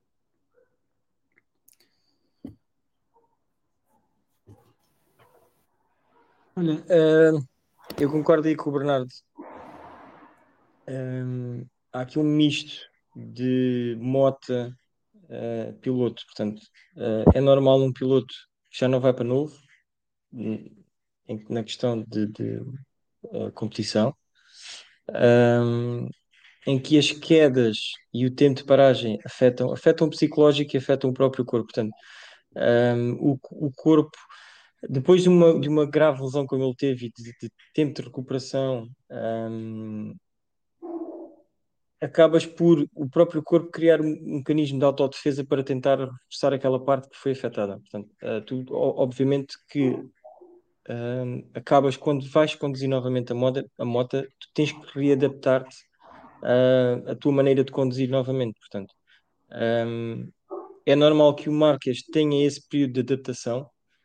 Um, de tentar pilotar a moto como ele antigamente estava habituado, de tentar ser rápido novamente, ser consistente. a lesão, eu sei que eu acho que cá para fora, isto é a minha opinião e, e falo às vezes isto por experiência, porque o que ele passa ou que os pilotos passam cá para fora, a gente às vezes não sabe mesmo o, ao certo. Portanto, uma lesão daquela dimensão, com mais quedas à mistura, recupera, agora parte, uh, uh, uh, a lesão da visão. Portanto, acabam por um, fazer com que o piloto que era na altura não se encontre agora. Portanto, aliado ao facto de, da moto também não ajudar, é, vai ser difícil, vai ser difícil. o Marques mesmo vendo fotos, vendo a expressão dele dentro do capacete, nota-se que é um piloto que está, uh, está bastante abaixo. Uh, portanto, não vai ser fácil para ele, muito sinceramente. E, e, acho que mesmo psicologicamente ele, ele já não está tão bem preparado quanto estava antes, porque vê-se mesmo na forma como ele, como ele conduz a moto, como, já, já não é a mesma coisa, já não tem a mesmo. Tá, ele está, está, está um piloto diferente, está a estar. Pá, tiveste uma imagem que explica bem isso no fim de semana. E que ele basicamente leva uma sacudidela da moto, um, ehm, faz a save e faz um, um, belo manguito para a moto, naquela do tipo, estás-me a tentar pregar no chão outra vez, se calhar já chega. um, ehm, eu não sei se vocês concordam, eu acho que, que, sim, que se passa tudo isso que vocês enumeraram aqui. Um, no entanto, eu acho que não só o Marques estagnou, como os outros pilotos evoluíram muito nos anos em que o Marques esteve fora Uh, não só os pilotos, como o desporto no geral. Eu acho que se olharmos para a Honda, a Honda é uma moto muito mais conservadora neste momento do que, por exemplo, uma Ducati. Nós olhamos para uma Ducati é cheia de apêndices uh, aerodinâmicos. A Honda acaba por ser muito ainda conservadora nesse aspecto, apesar de já ter algumas coisas. Uh, claramente, a Honda também não tem facilitado nesse aspecto. E eu acho que o desporto mudou muito. o tipo de corridas, eu nunca andei em autódromo atrás de uma moto com aerodinâmica, não sei se algum de vocês já andou, Uh, pelo que se fala, o ar sujo acaba por ser bastante complicado, um, acaba por tornar bastante complicado seguir atrás da moto da frente. E acho que o Marcas pode também ter tido aqui um bocado de choque quando voltou ao, ao MotoGP para se adaptar a isso. Claro que já teve tempo para se adaptar a isso e é mais do que óbvio sendo um piloto da categoria dele, um, acho que mais cedo ou mais tarde, não necessariamente na maquinaria da Honda, acho que poderá voltar a fazer alguns resultados, não me parece de todo que o Marquês volte a ser, ou volte a lutar por campeonatos como lutava antigamente.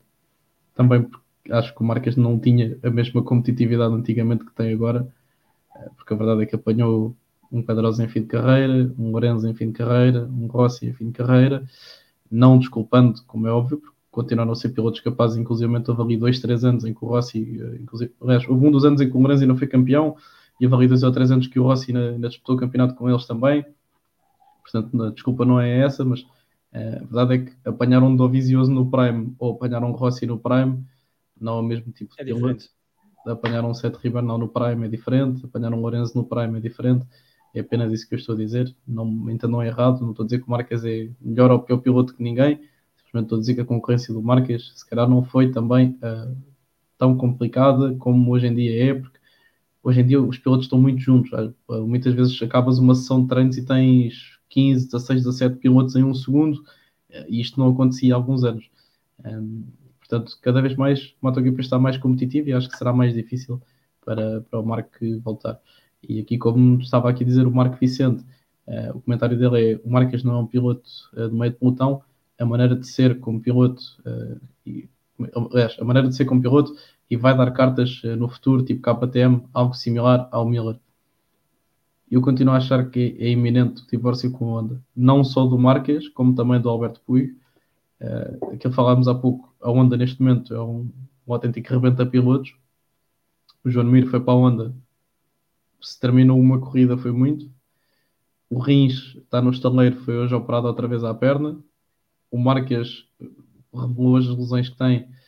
Tem a segunda costela está rachada, tem um dedo fraturado e tem um tornozelo inflamado devido às quedas de Saxon Ring. Fala-se da possibilidade do Marques voltar a ter a visão dupla depois da quantidade de impactos que tem tido na cabeça, porque é uma coisa que é recorrente e está provada já uh, por parte dos médicos que poderá voltar a acontecer ao piloto espanhol e continuo a achar que é um, é um divórcio iminente de acontecer. E acho que a KTM, aproveitando os patrocínios que tem, é, o Marques trabalhando com a Red Bull também e tudo mais, acho que é uma porta aberta para, para poder entrar na construtora austríaca. Não necessariamente é eu... sob o nome KTM, poderá ser sob o nome Escobarna, Gás Gás, MV Augusta, Cagiva, o que vocês quiserem, é, mas, mas será por aí. Parece-me que o futuro do Marques vai passar por aí. Era isso que eu queria dizer, porque não só a KTM tem Red Bull, mas como o Marco Marques tem Red Bull também, portanto uh, é muito mais fácil gerir esta, esta, este, esta dança de cadeiras quando os patrocínios coincidem, portanto. Em relação àquilo que falaste, um, tentar fazer aqui um recapzinho, a Honda não evoluiu com os apêndices aerodinâmicos um, porque não teve um piloto uh, a 100% na, na moto. Portanto, desde 2020 que o Marco Marques saiu, entretanto viu uh, uh, estava o Paulo Espargaró, portanto o Paulo Espargaró não deu, não deu frutos uh, e desde então não, não tem não tem um não tem um seguimento, anda, anda, testa uma coisa mas depois não funciona, anda sempre a saltar com, com, com, com, com os testes, portanto não, não, não vejo grande futuro E acaba mesmo por não ter evolução nenhuma mesmo. Sim, mas diz, diz, Francisco. Não, eu ia dizer, a Honda este fim de semana vai ter dois pilotos diferentes. Uh, não sei se estão informados ou não, mas o Iker Lecuona do Superbike vai correr na Repsol no lugar do Mir um, ehm, e o Stefan Bradl vai correr no lugar do Alex Rins. Portanto, à partida são mais dois, são mais dois pilotos só para tirar a data. Não serão pilotos para lutar por algum tipo de lugar, até porque o Lecuona vem de lesão, o Stefan Bradl é o piloto que é. Portanto, a partida vai lá tirar a data, vão fazer o papel que o Jonas Folger tem feito na Gas Gas. Inclusivamente, uh, muita gente fala, ah, o Folger é um mau piloto, ou é um piloto lento. É natural, o Folger é um piloto de testes, não um piloto de MotoGP. Ehm, e o Folger muitas vezes leva escolhas de pneus diferentes de todos os outros, uh, todos os outros pilotos da grelha, uh, mesmo para isso, para tirar data dos pneus e passar, por exemplo, a data de sábado para domingo, ou eventualmente de uma corrida para outra tem acontecido várias vezes, por exemplo, eu lembro-me que na sprint todos os pilotos levaram duro macio, o Folger levou médio macio, uh, no domingo todas as KTMs levaram, eu penso que foi, uh, não me recordo se foi duro médio ou duro macio, foi uma coisa assim, e o Folger levou outra opção, portanto ele tem servido só para tirar a data e é o que o Stefan Bradl vai fazer também.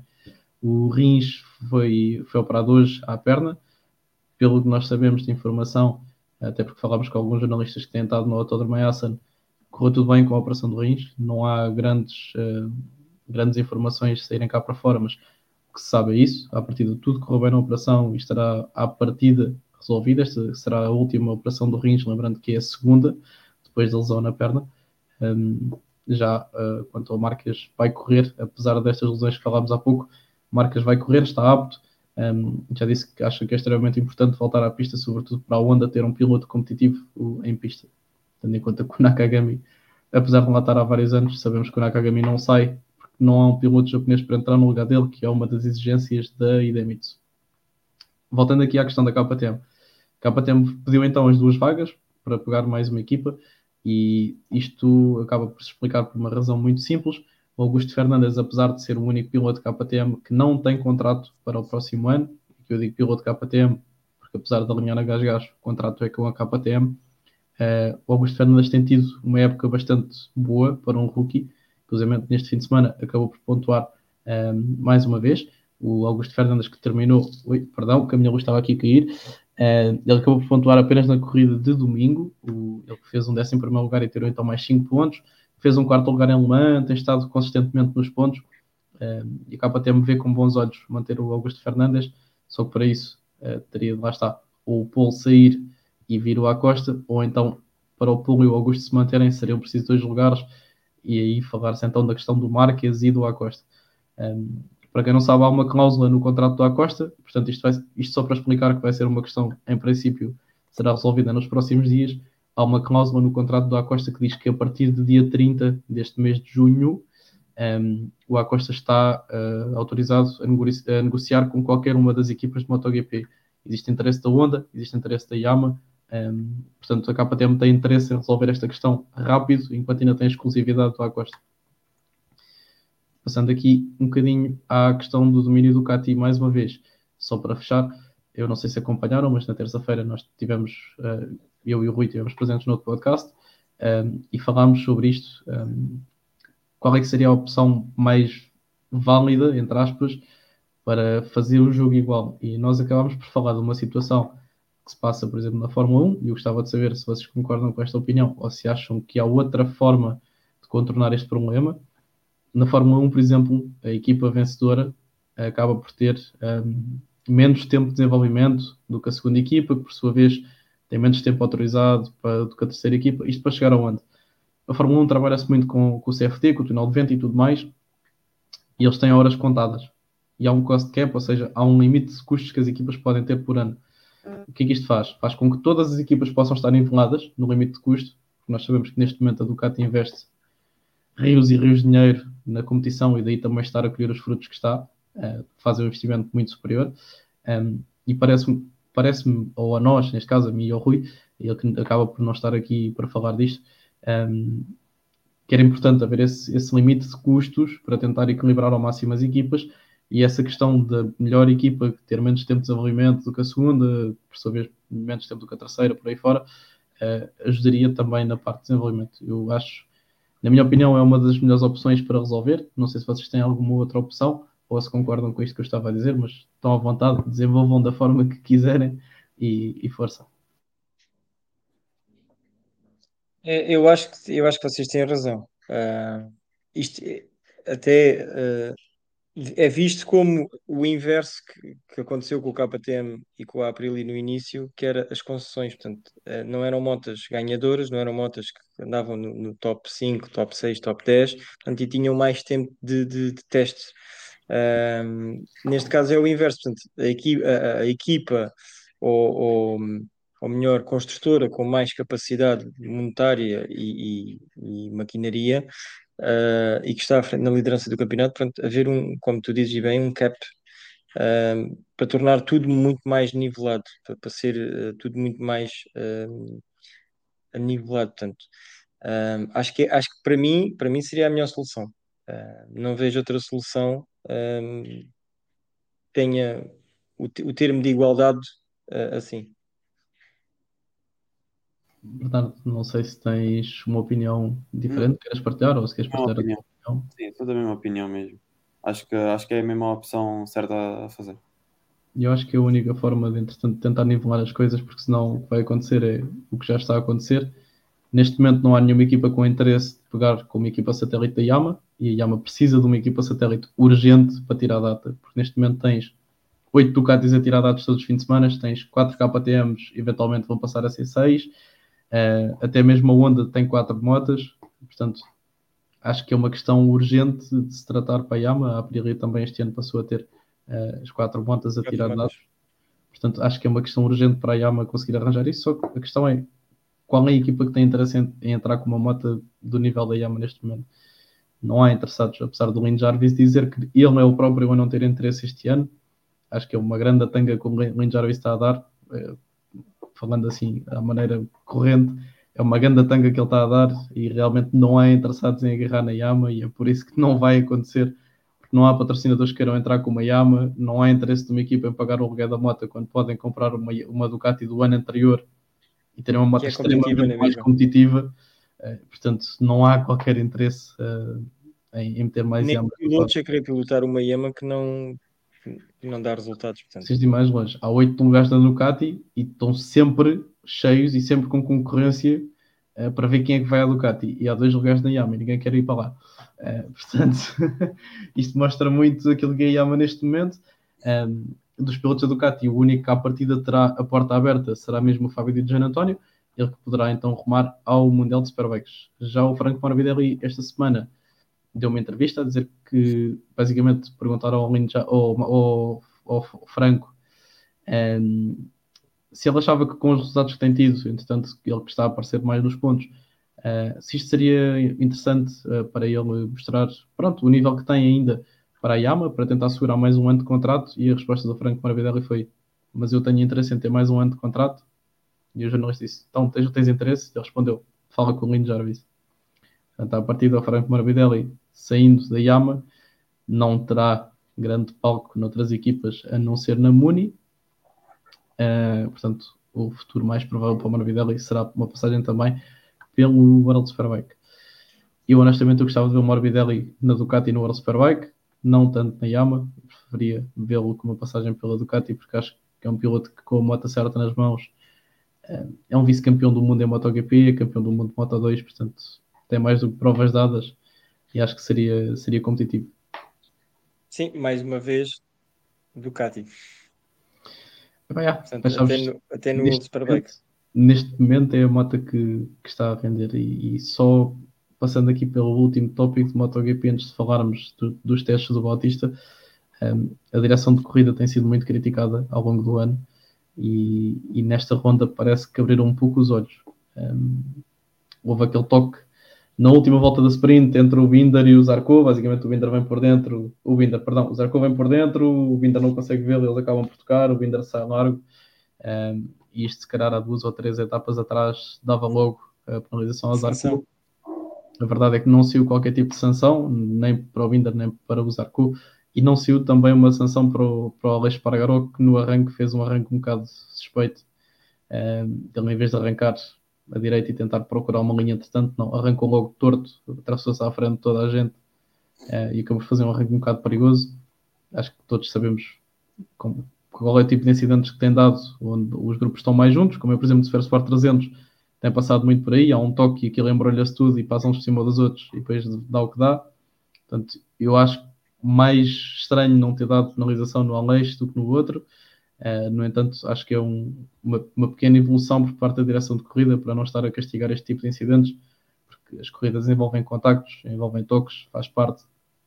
Não é, isto não é uma ciência exata, não é tudo sardinho, portanto acho que faz parte haver, haver estes contactos. Não sei qual é a, a vossa opinião nisso, uh, ou como é que vem este, esta mudança, digamos assim, por parte do, da direção de corrida, ou da postura da direção de corrida. É, a minha resposta é simples. É o comentário do, do Jack Miller.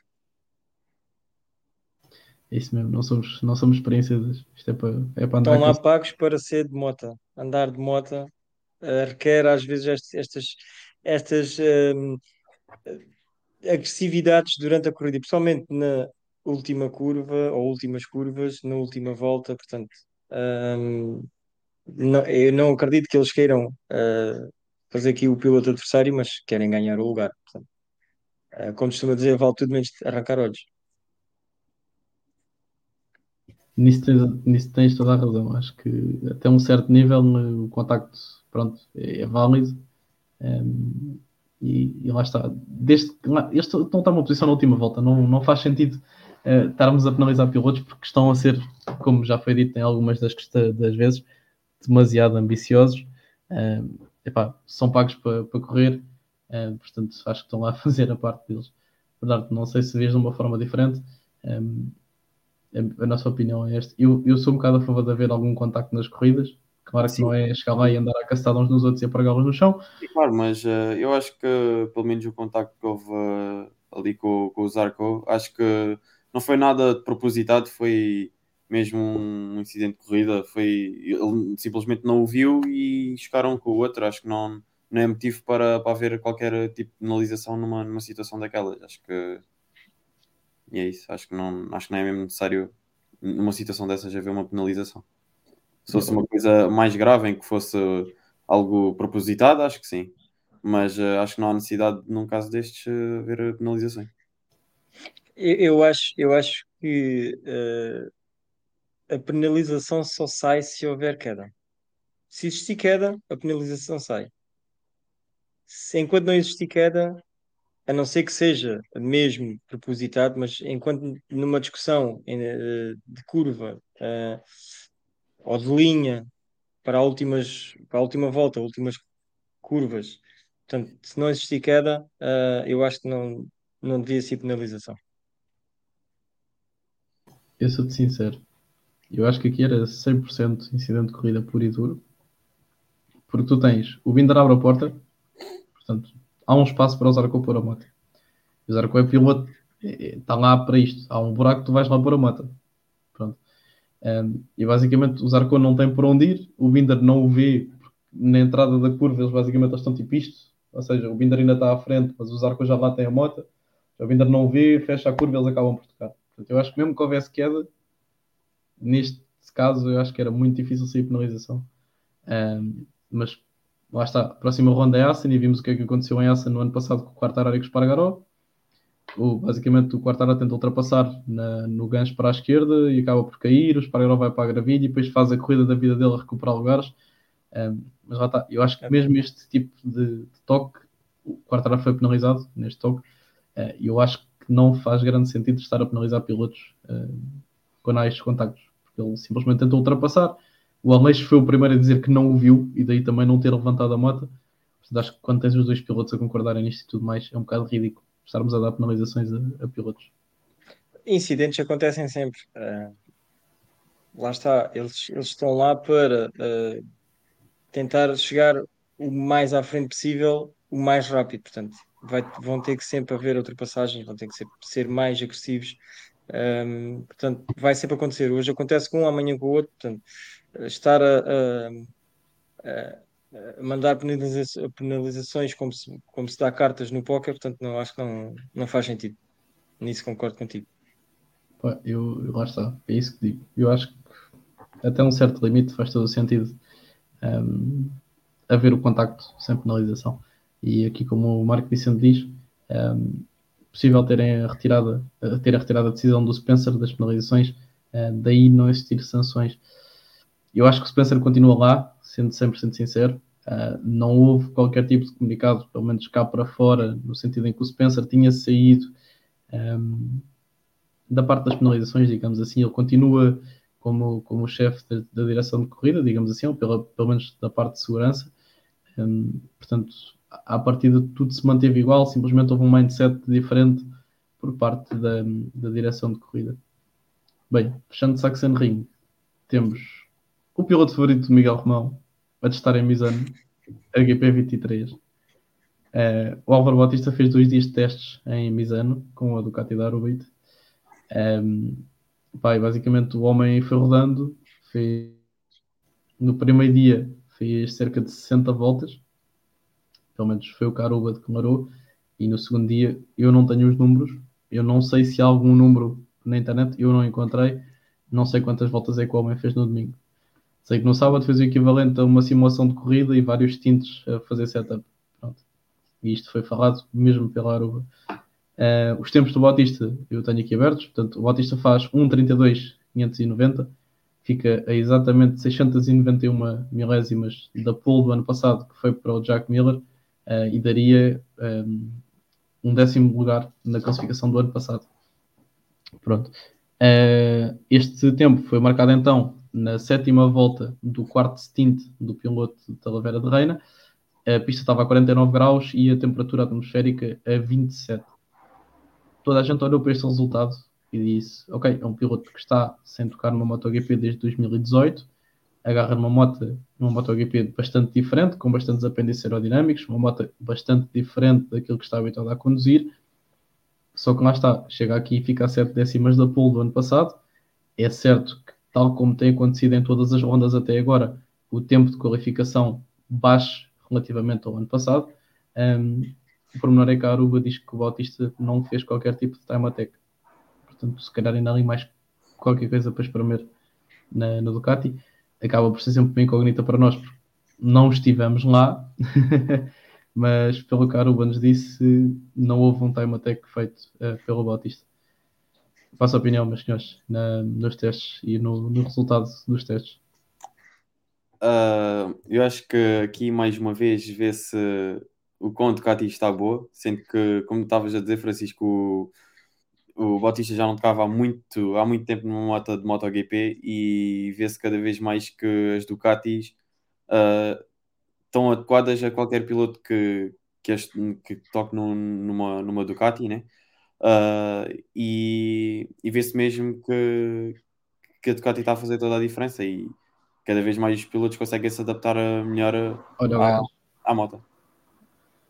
já está aí. É é, malta? E então? É que é? Está tudo bem? Ouvi aí um puto aí qualquer a chorar aqui e tal, estava a falar de Superbike sozinho e decidi que tinha que aparecer, né? Está tudo bem com vocês os dois? Do piloto favorito tudo do. Miguel. Está bem, não- deixa-me primeiro perguntar às pessoas sérias desta conversa como é que estavam, calma. Vamos já embora, não seja por aí. Ora já, agora dá-me o teu parecer também, né? O, o seu comentador de Superbikes. Do que? Eu não estava a ouvir. Os testes de Bautista. Então o gajo fica a 6 décimas da pole do ano passado. Ah, pá, eu lembro-me que o Toprak aqui há tempos esteve a rodar em Jerez, ficou a 7 décimas do Calcrutchley e tinha sido um tempasso. Tinha sido uma cena incrível. Pá, o Bautista fazer 6 décimas da pole 2022, mais ou menos nas mesmas condições de temperatura, para mim é a parte mais importante, porque depois a questão de não sabermos qual é que era o, os- quantos litros de gota é que tinha, com o gás Atenção, Rui. pneus, a temperatura, diz. Atenção, atenção. O Bautista já passou de 2010 a 2018 pelo MotoGP. Uhum. Tem, tem mais experiência eh, que o Toprak. Portanto, Sim, o claro. Toprak pega, pega numa moto que lhe é totalmente desconhecida. Crua. Péssima. Sem setup, sa- sem nada. Pronto, exatamente. Não, eu E só estou a dizer que a gente não pode ser hipócrita e dizermos que Sim, para um é pronto. mau e o outro é bom. Só isso. Pronto, agora, eh, eu para mim, é aquilo que o Bernardo disse, que é, é mais uma prova o quão fácil é a Ducati de pilotar. E atenção que o Bautista, vamos crucificar, mas atenção que o Bautista conduz uma mini Ducati GP nas Superbikes. Não, isso é, Portanto, não é uma mini. É uma derivação, aqui- É aquilo é uma derivação. Aquilo é. Ajuda-me, É vocês devem saber. GP16. Aquilo é a, a base hum, do motor é da GP16? Já. Ok. Pá, eu sei que aquilo é um motor de MotoGP legalizado para andar na estrada, no fundo. Basicamente. É como a Mercedes tem o AMG GT1 para a estrada, meu. É um motor de Fórmula 1 metido num carro. A Ducati tem uma Panigale V4R. Portanto, não me admira nada os tempos que o Bautista fez. Portanto, a, a mim só me diz uma coisa, que é a Ducati é a melhor moto. Ponto Então deixa-me fazer-te uma pergunta a ti, ao Bernardo, de outra forma. O tempo do, do Álvaro Bautista, cinco anos depois de ter tocado por uma última vez numa MotoGP, revelam mais sobre o Álvaro Bautista ou sobre o atual plantel do MotoGP?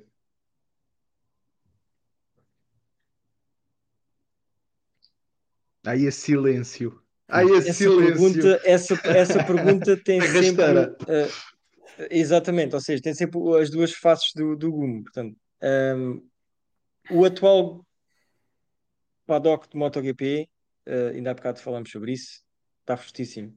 Eh, portanto, o Álvaro é um piloto que, apesar de não tocar no MotoGP há 5 anos, mas farta-se e, é um piloto que roda na frente do, do, do Superbikes. Portanto, não seria muito ahm, difícil de também o fazer ah, no MotoGP. Portanto, se ele fez ah, se- o tempo que ele fez, dava daria-lhe o décimo lugar. Portanto, o décimo lugar no MotoGP é um tempo super aceitável. É uma posição super aceitável.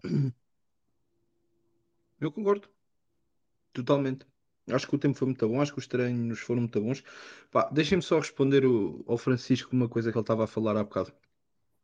Tu estavas a dizer, e corrija-me se eu estiver errado, que o Marques apanhou um Lourenço em fim de carreira, um Yeah. Rossi em fim de carreira, uh, Pedrosa em fim de carreira. Pedrosa em fim de carreira, e que houve alguém, tu não quiseste dizer o nome, que apanhou estes nomes todos num Prime. Queres-me dizer quantas vezes é que o Mick Doan foi campeão e quem é que estava naquele plantel na altura? Nos seus primes? O Duan. O Duan apanhou senhores como o Wayne Gardner e assim, soco. E o Schwantz. Em que altura? Houve. No fim? Meu, são fases. Acho que não. Para justificares qualquer coisa do Marques, acho que não tens que ir buscar outro piloto, meu. Não, não, Então mas, não, não, não foi justificar a cena do Marques, atenção. Não, Foi tu, fazer tu um não foste logo meter por baixo os outros nomes em cima da mesa. Não, Ninguém aqui é parvo, O meu. que eu te quis dizer foi fazer um comparativo com a competitividade que ele tem hoje em dia. É isso que eu estou a dizer. Competitividade é maior. Exatamente. Ah, então eu percebi ao contrário, por isso é que eu disse, corrija-me se eu estiver errado. Eu pensei que Não, estavas a dizer ao que contrário. dizer. Foi isso que eu disse. Eu, inclusivamente, disse. Hoje em dia tens muitas vezes um top 15, top 17 separado por um segundo. E na altura isto Ok. era impensável. Então peço desculpa. Sim, Por isso é que eu disse, até- eu não tinha porque- percebido. Sim, podia sim. ter percebido mal. Até Era porque isto deriva das equipas satélites terem maquinaria praticamente de fábrica e, e toda a gente anda bem. Yeah. Já não há aquela diferença que o, que o Banhaia falava que deem uma moto de dois anos atrás que é para não andarem tanto. Yeah. Estás a ver, quando o Miller começa a falar em princesas, é a primeira que me vem à cabeça. Yeah, metes, metes duas juntas a mais, estás a ver, entre a cabeça e o, e o bloco, que é para aquilo ter menos taxa para andar menos. A sério. Epá, Mas sim, continua, desculpa. Eu acho que o tempo do Batista é um tempo muito porreiro. Acho que se ele não fez um time attack como a Aruba disse, acho que dá para espremer ali mais, eu não digo um segundo, mas se calhar aquelas 6, 7 décimas até dão para espremer. A questão é que chega lá um piloto do, do MotoGP e espreme o Ah. resto. Posso responder de outra forma? Podes, claro. Não achas que interessa mais à Aruba meter mais uma mota num wildcard do que propriamente ao Bautista ir fazer um wildcard? Primeira pergunta. Vou- Vou-te responder que sim e vou-te explicar Sim. porquê. Porque o Batista, sendo over das críticas que é no Mundial de Superbikes, enquanto que toda a gente diz A é a moto que ganha ou B porque Eu ele acho, que, eu acho que este ano Acho que ele teria interesse em mostrar acabou. Eu Exato. sou-te sincero, eu acho que este ano, eh, e, e já agora te- temos aqui dois pilotos que podem falar melhor do que nós. Pá, o ano passado eu acho que persistiu um pouco essa dúvida porque tivemos aqueles três do costume sempre ali muito taco a taco. O Álvaro Bautista ganhava sobretudo muita distância nas retas. Pá, quem se lembra, para mim as três melhores corridas do ano passado foram as três corridas do Estoril e não é por ser o Estoril, é mesmo porque as corridas foram incríveis, mas onde tu viste sempre um Bautista a ir buscar nas duas corridas que venceu hum, alguém na reta. ok? Eu lembro-me de uma conversa que tive com o dois. Toprak. Yeah. Na Eu corrida do sai da que estou para a dizer, eu acho que parecia que estava a andar de 600. Foi na, foi na corrida 1, exatamente. Eu, É isso. eu- um. eu tive a oportunidade de estar no media de brief onde estava o Toprak e ele disse exatamente isso. Eu estava numa 600. ok? Eu acho é que este ano tu não sentes tanto essa questão. Eu acho que é um ano tão dominador do Álvaro Bautista, mas tão dominador que não há um argumento que tu possas apontar. Entendes? Porque hum, tu podes ser leve, tu podes ter mil e uma coisas, mas todos erramos. E eu lembro-me de um erro do Bautista este ano. Um, Yeah. É, em Mandal, eh, Mandalica. que ele teve, foi numa Super Bowl, acho Foi uma queda, sim. Epá, Acho que foi. Super Bowl. estamos a falar. O campeonato de Superbike é um bocadinho diferente do campeonato de MotoGP. São três corridas por fim de semana. ok? Nós vamos, neste momento, se não me falham as contas, com seis rondas. Estamos a falar de 15 corridas, eh, de 15 corridas não, de 18 corridas, ok? Já realizadas. Em 18 corridas, ok? Em que estamos a falar, fazendo contas por alto, aqui tirando 6, 12, 12 vezes 10, 120, 240, 240 mais 60, estamos a falar de 300 voltas, mais coisa, menos coisa, no Mundial de Superbike, onde ele teve um erro. Yeah. Pá, e o Miguel e o Bernardo sabem, porque estão num- em- ambos inseridos em campeonatos muito competitivos, o que significa um erro. Caro. Uhum. ok? Agora, eu vou, eu Diz. vou-te responder uma coisa, Rui. Uh, Força. o ano passado ele tinha, ele, ele sentia a pressão. E havia essa pressão por parte dos outros dois opositores, tanto do, Uhum. do Ria como do Toprak. Este ano ele percebeu e mudou ali um bocadinho o jogo. Portanto, nota-se que ele está muito mais relaxado em cima da moto e isso também se traduz em uh, andamento. Portanto, ele não precisa de arriscar tanto, ele só precisa de gerir. Concordo. Concordo. Ele só precisa de gerir. a moto que tem também. Porque e usufruir da moto, porque a moto, a moto ajuda muito e eu acho que uh, por exemplo, como estavam a falar há uh, no ano passado, uh, no, no Estoril, quando, quando referiram que hum, na saída da última curva que o Toprak disse que parecia que estava numa 600, uh, nota-se mesmo que a velocidade que aquela moto tem e a aderência que a moto tem em si torna o Bautista um piloto muito mais descontraído, muito mais uh, uh, é é muito, muito controlado em cima da moto, enquanto que se formos ver o Toprak, uh, ele sacrifica muitas travagens para tentar chegar perto. uh, sacrifica- mas aí também é muito o estilo de condução. mas Também tens aí uh, muito o estilo de condução do Toprak que não ajuda uh, a poupar pneu. Pois, mas aí parte também um bocado da Yama. A Yama também, as afinações da moto. É Esquece isso. é- epá, eu acho que tens toda a razão. O problema é que tu estás inserido, ou o Toprak neste caso, está inserido numa marca, ou melhor, está inserido numa equipa que tenta ter uma estrutura de base que não mete dinheiro nenhum. E tu vês isso pelo. Já vês isso pelo MotoGP. Agora imagina isto no Mundial de Superbike. Tá. Eu continuo a achar que o Batista tem interesse no wildcard para mostrar que não é só o Mota. Só que lá está, também vai entrar um wildcard que é a melhor moto da grelha, portanto é outra vez a mesma conversa. Não, é- é- Mas- Essa questão do wildcard que eu estava a dizer de ser mais importante para a Aruba do que para o Bautista é só para responder à questão de não ter feito time attack. Pá, em lado nenhum eu acredito que, que ele não tenha feito.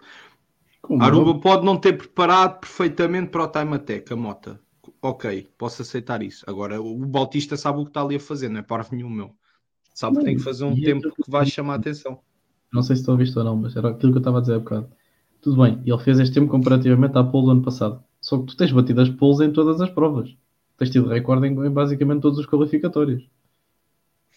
A questão do time attack, a questão do time attack é, é tentar perceber que pneu é que foram, foi usado. Pneu de qualificação, um pneu de corrida, um pneu. Quantos litros é que lá estavam? Exatamente. Portanto, se calhar não fez uma sessão ou não, não saiu para a pista com a ideia de vamos fazer uma volta ou duas canhões com um pneu de qualificação e com poucos litros no, no depósito. Portanto, ah, deve ter rodado, deve ter encontrado nas primeiras sessões um, um- tentar achar um setting que fosse ao jeito dele e Uhum. rodar, rodar, rodar, sim, tirar voltas. Portanto, E depois fica lá uma marcada. Yeah. E é Sim. assim, ok que não é o time attack, mas não nos vamos esquecer que ele está a fazer, ah, ele, ele salvo erro, foi no- na quarta volta do segundo stint do segundo dia. Ou seja, o primeiro stint foi, salvo erro, das 9 às 10 e meia, ou das, não, como é que é? Das 9, sim, das 9 às 10 e meia, onde estava a rodar ele e o Pirro, salvo erro. E depois estava das 10 e meia até à 1, teve uh, malta da Ducati com a V4R e malta da Ducati com a, com a V2. Yeah, e E à tarde foi só depois? o pirro, assim é que é. Hum? À tarde foi só o pirro. rodar. Não, o Bautista também rodou à tarde, depois nesse segundo stint. Foi quando ele conseguiu Mas, essa volta. Olha, a Aruba não foi isso que disse. A Aruba disse que o segundo dia, a tarde era só do pirro. Então a volta foi que Do primeiro ou do segundo dia? Ele fez o quarto stint e eu Ah, o penso quarto, logo ok. no primeiro dia, estás a ver? Ok. E, e o que eles fizeram foi, eles fizeram um stint, se não me engano, tipo 9 voltas, depois fizeram um stint de 7 voltas, Ah, ok, eles não fizeram estavam a tipo um contar. stint Já da grande, estás a ver? Fizeram um stint como se fosse uma simulação de corrida, e depois fizeram outro stint, e foi nesse stint que ele, que ele bate o, ou Ah, faz a então melhor fa- digamos ok. assim. Eu, eu quando li, eu tinha assumido que era o segundo stint, ou seja, estava a dizer a segunda sessão da- da- do dia, neste caso. Yeah, eu percebi, eu percebi o que tu querias dizer, mas Pronto. basicamente A é. Aí tu bates na hora da qualificação, Yeah, só yeah. por isso. a questão é, e a discrepância? Há alguma folha de tempos em que dê para ver a discrepância de tempos? Portanto, não há nada. É, Não, Tu não sabes o lançaram tempo para cá- do pirro. Yep. Pronto. E lançaram para cá o- as décimas que ele ficou de, de- da pole e acabas Não por. arder e pronto, e agora dizer merdas. Pronto, é Mas- que ele pode ter andado a fazer 2 segundos a mais durante 10 voltas e de é repente mais. uma volta canhão e já está. E atenção, esta situação da Aruba dizer que ele não fez um time attack, eles responderam um comentário na própria publicação do Insta, porque eles não, não mandaram isto para lado nenhum. Isto não, Sim, não sim, sim, e não foi numa declaração de mídia, não nada. Foi, eles, eles literalmente chegaram lá, comentaram o, o rapaz que meteu. ah, ah, o Batista o- terminou só a 7 décimas, não sei o quê, do, do, da pole do ano passado. Eles meteram sim e não fez um, não chegou a fazer um time attack. Pronto. Isso parece-me, bué, fugindo aqui um bocadinho do motociclismo, parece bué aquelas equipas de baixo pelotão da Fórmula 1 que fazem um- o que a gente chama um glory run, entendes, no final do dia, só para dizer, epá, olha, nós também temos este tempo. O resto da sessão foi toda, Ah, como, o, como o Miguel disse, é toda há dois segundos, mas depois há ali uma volta e caraças, vamos vender isto como se fosse Não, a melhor coisa a, da vida. não viste a Asina Yeah. agora no Canadá. É a mesma merda. Agora fizeram um P2 e depois, tchau, lá para baixo, durante a corrida. Acontece. Yeah.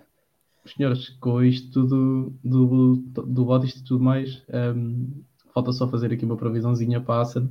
E lembrando que a previsão meteorológica para a Assen é não há chuva, ou seja, o dia em que há mais probabilidade de chuva é no, no sábado, duas horas antes da, da sprint, e a probabilidade é de 14%, portanto, não é nada assim. Uh, o único dia em que há alguma probabilidade de chuva mais a sério é da noite, na noite de quinta para sexta, pronto. Uh, mas isso à partida não irá interferir com, com, os- com o FP1, pois a chuva está prevista para as 3 da manhã só. De resto, não a dar 30 graus para o fim de semana todo, vai ser um fim de semana quente, vai ser à partida, as corridas vão ser todas a seco. Previsões, passa. Eu seria um louco se nem- não englobasse Ducatis, né? Também Portanto- está-se quase a englo- englobar metade da grelha, né? Exato, portanto, eh, aquilo é venha ao diabo e escolha qual. Estão todos a andar muito bem. Portanto, para mim, estão todos a andar muito bem. Com... Não, não dá hipótese. Eh, o único que, lá está, vem de lesão, que ainda está a ganhar ritmo, o Eni Bastianini. Portanto, eh, mas mesmo assim, terminando dentro do top 10 agora na Alemanha, portanto, eh, mostra que, mais uma vez, vamos incluir 10, Duca 10 não, 8 Ducatis no, no top 10. Portanto, eu acho que a Pramac tem a capacidade de novamente fazer pódio, tanto o Jorge Martins como o, o Zarco estão super motivadíssimos e que já vêm demonstrando isso desde o início do campeonato que andam sempre ali a tentar ahm, cheirar o, o top 10, o, o top 3, desculpa, ahm, pá, não excluindo também o campeão do, o atual campeão do mundo ah, e uma KTM no meio. Ahm, em relação ao nosso Miguel, ah, espero que a lesão do ombro não lhe dê ah, problemas e que em Assen que ele até anda bem, que mostre, que mostre mais qualquer coisa. Só, desculpem-me só interromper, mas esqueci de dizer uma cena. Eu há bocado disse que ainda ia falar do Quartararo. O Quartararo teve uma queda enquanto estava a fazer uma corrida a pé. eh, portanto, mais um incidente a Espargaró. Uh, basicamente, ele teve uma queda a correr. eh, tem um. Quem é que corre na Holanda, meu? É pá, ao menos que andasse de bicicleta ou que fosse nadar para os canais. Eu, eu- eu juro que quando eu vi o primeiro tweet do Simon, eh, em que ele diz que. parado num coffee shop. Hum? Mas valia ele ter estado parado num coffee shop. Será no sinal aleijado, não é? Pá, eu quando vi o primeiro tweet do Simon, ele a dizer que ele tinha tido um acidente de alta velocidade enquanto corria. E eu assim, peraí. Que é um acidente de alta velocidade enquanto corria? O primeiro pensamento foi atropelado por uma bicicleta, meu. Foi o primeiro pensamento que me veio à cabeça. Pá, mas pronto, bem. Pá, Que é que é um acidente? Tem um tornozelo torcido, tem um dedo do pé torcido e, e ainda não sei como é que foi o resultado do raio-x, mas ele estava à espera de um raio-x no hospital. Pá, tu já viste como estas lesões têm vindo a calhar a certos pilotos? Pá, eu acho que ele ia brincar com o telemóvel de Espargaró. É a minha opinião. Eu acho que ele ia correr e ia com o telemóvel de Espargaró assim, estás a ver? E depois tropeçou lá numa bicicleta e mergulhou dentro do canal. Podem voltar às provisões, desculpem lá. Era só isto. Bernardo, força. se quiseres. Um, isso também é uma opinião que o Miguel diz. Para mim vai ser mesmo Ducati. Acho que é, sou mesmo da mesma opinião. Rui, queres dar a tua opinião? Ou... Pá, a minha opinião sobre. Eu, eu- pá, a única previsão que eu faço é que vai ser um veículo de duas rodas com motor V4 a ganhar a corrida. Agora o resto deixem, deixo para vocês. Olha, Já, sincero. já tirei a Yamaha da equação, já nem é mau. Epá, tá bem, olha, eu te digo, não vai ser uma moto com as cores da Repsol a ganhar. Epá, eu isso eu não tenho coragem já de dizer. Mas eu tenho. Até porque provavelmente essa moto vai passar mais tempo no chão do que a andar. É muito Pá. provável. Eu, eu disse uma coisa no podcast do outro dia. Eh, eu sei que, o- que é malta que já andou lá mais tempo e tudo mais. Pá, mas aonde é aquela moto que num fim de semana está péssima, está a casa a cair e do nada saca-te sempre um grande resultado? Ainda para mais quando tens um gajo como o Marques em cima da moto. O problema é que ele não tem estado em cima da moto, tem estado a moto em cima dele. Como fez o Marques. sincero. E vou ser 100% sincero contigo. Eu acho que a KTM tem aqui uma chance de pódio, eventualmente de vitória, valente em Assen. No entanto, acho que a Pramac vem numa forma brutal. Os dois pilotos, tanto o Martin como o Zarco. O Zarco está na melhor fase da carreira no MotoGP. Um, o Martin acho que está numa altura muito boa, até porque vem motivado de duas vitórias. E depois o resto é o resto. Banha é, o- é campeão do mundo, tens o Bezek e o Marini são rápidos, o Bezek também está na, na luta pelo título, o Alex Marques tem sido extremamente rápido. Então deixa-me Eventualmente as Aprilias podem acordar para a vida em Assen, não Aí está. Essa para mim é a maior. eh, Eu só não consigo meter a Ducati a vencer por causa da marca de Noale. Pá, e quem se lembra da da Aprilia o ano passado em Assen, não se, ou melhor, eh, pensando na Aprilia este ano, não nos podemos esquecer do que foi a Aprilia o ano passado em Assen. Teve num excelente plano, para mim foi a melhor corrida da carreira do Aleix Espargaró. Pá, apesar de não ter ganho, por causa daquela situação com o Fábio, que para mim foi o início do fim desta, ou, aliás, foi o princípio do fim de, de, de toda a palhaçada que é a direção de prova neste momento no MotoGP. Começou precisamente em Assen eh, há um ano e ai, podemos ter a Aprilia a conseguir fazer aqui um bom resultado. Quanto, e, e não, fa- não falei do Miguel, mas já agora deixa-me também acrescentar, hum, porque o, Miguel estava o Miguel estava a falar do outro Miguel, assim é que é. Hum, pá, uh, com calma, porque e o, o, o Rui fez questão de, de frisar isso no podcast da Sport TV. É um circuito muito, muito diferente daquilo hum, que apanhámos agora em, em Sachsenring. Ou seja, estamos a falar de um circuito muito mais rápido, muito mais fluido e ao mesmo tempo muito mais pesado fisicamente. As mudanças de direção a alta velocidade são mais Uhum. difíceis. sim. Se bem que eu acho, e isto, lá está, não, isto é muito giro falar eh, quando não se está em cima de uma moto como De vocês uma estão. moto.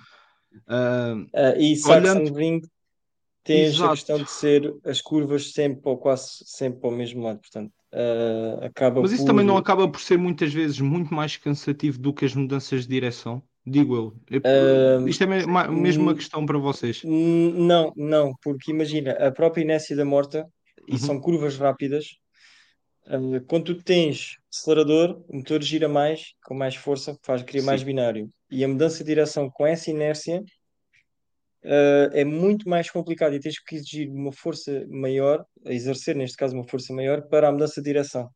Uhum. Portanto, aquele fluir que se fizeres uh, numas curvas mais lentas, consegues fazê-lo com menor esforço, em curvas rápidas acabas por ter que usar muita força. Uh, numa pista em que as curvas são todas quase, quase todas para o mesmo lado, a inércia está sempre caída sobre a mesma direção.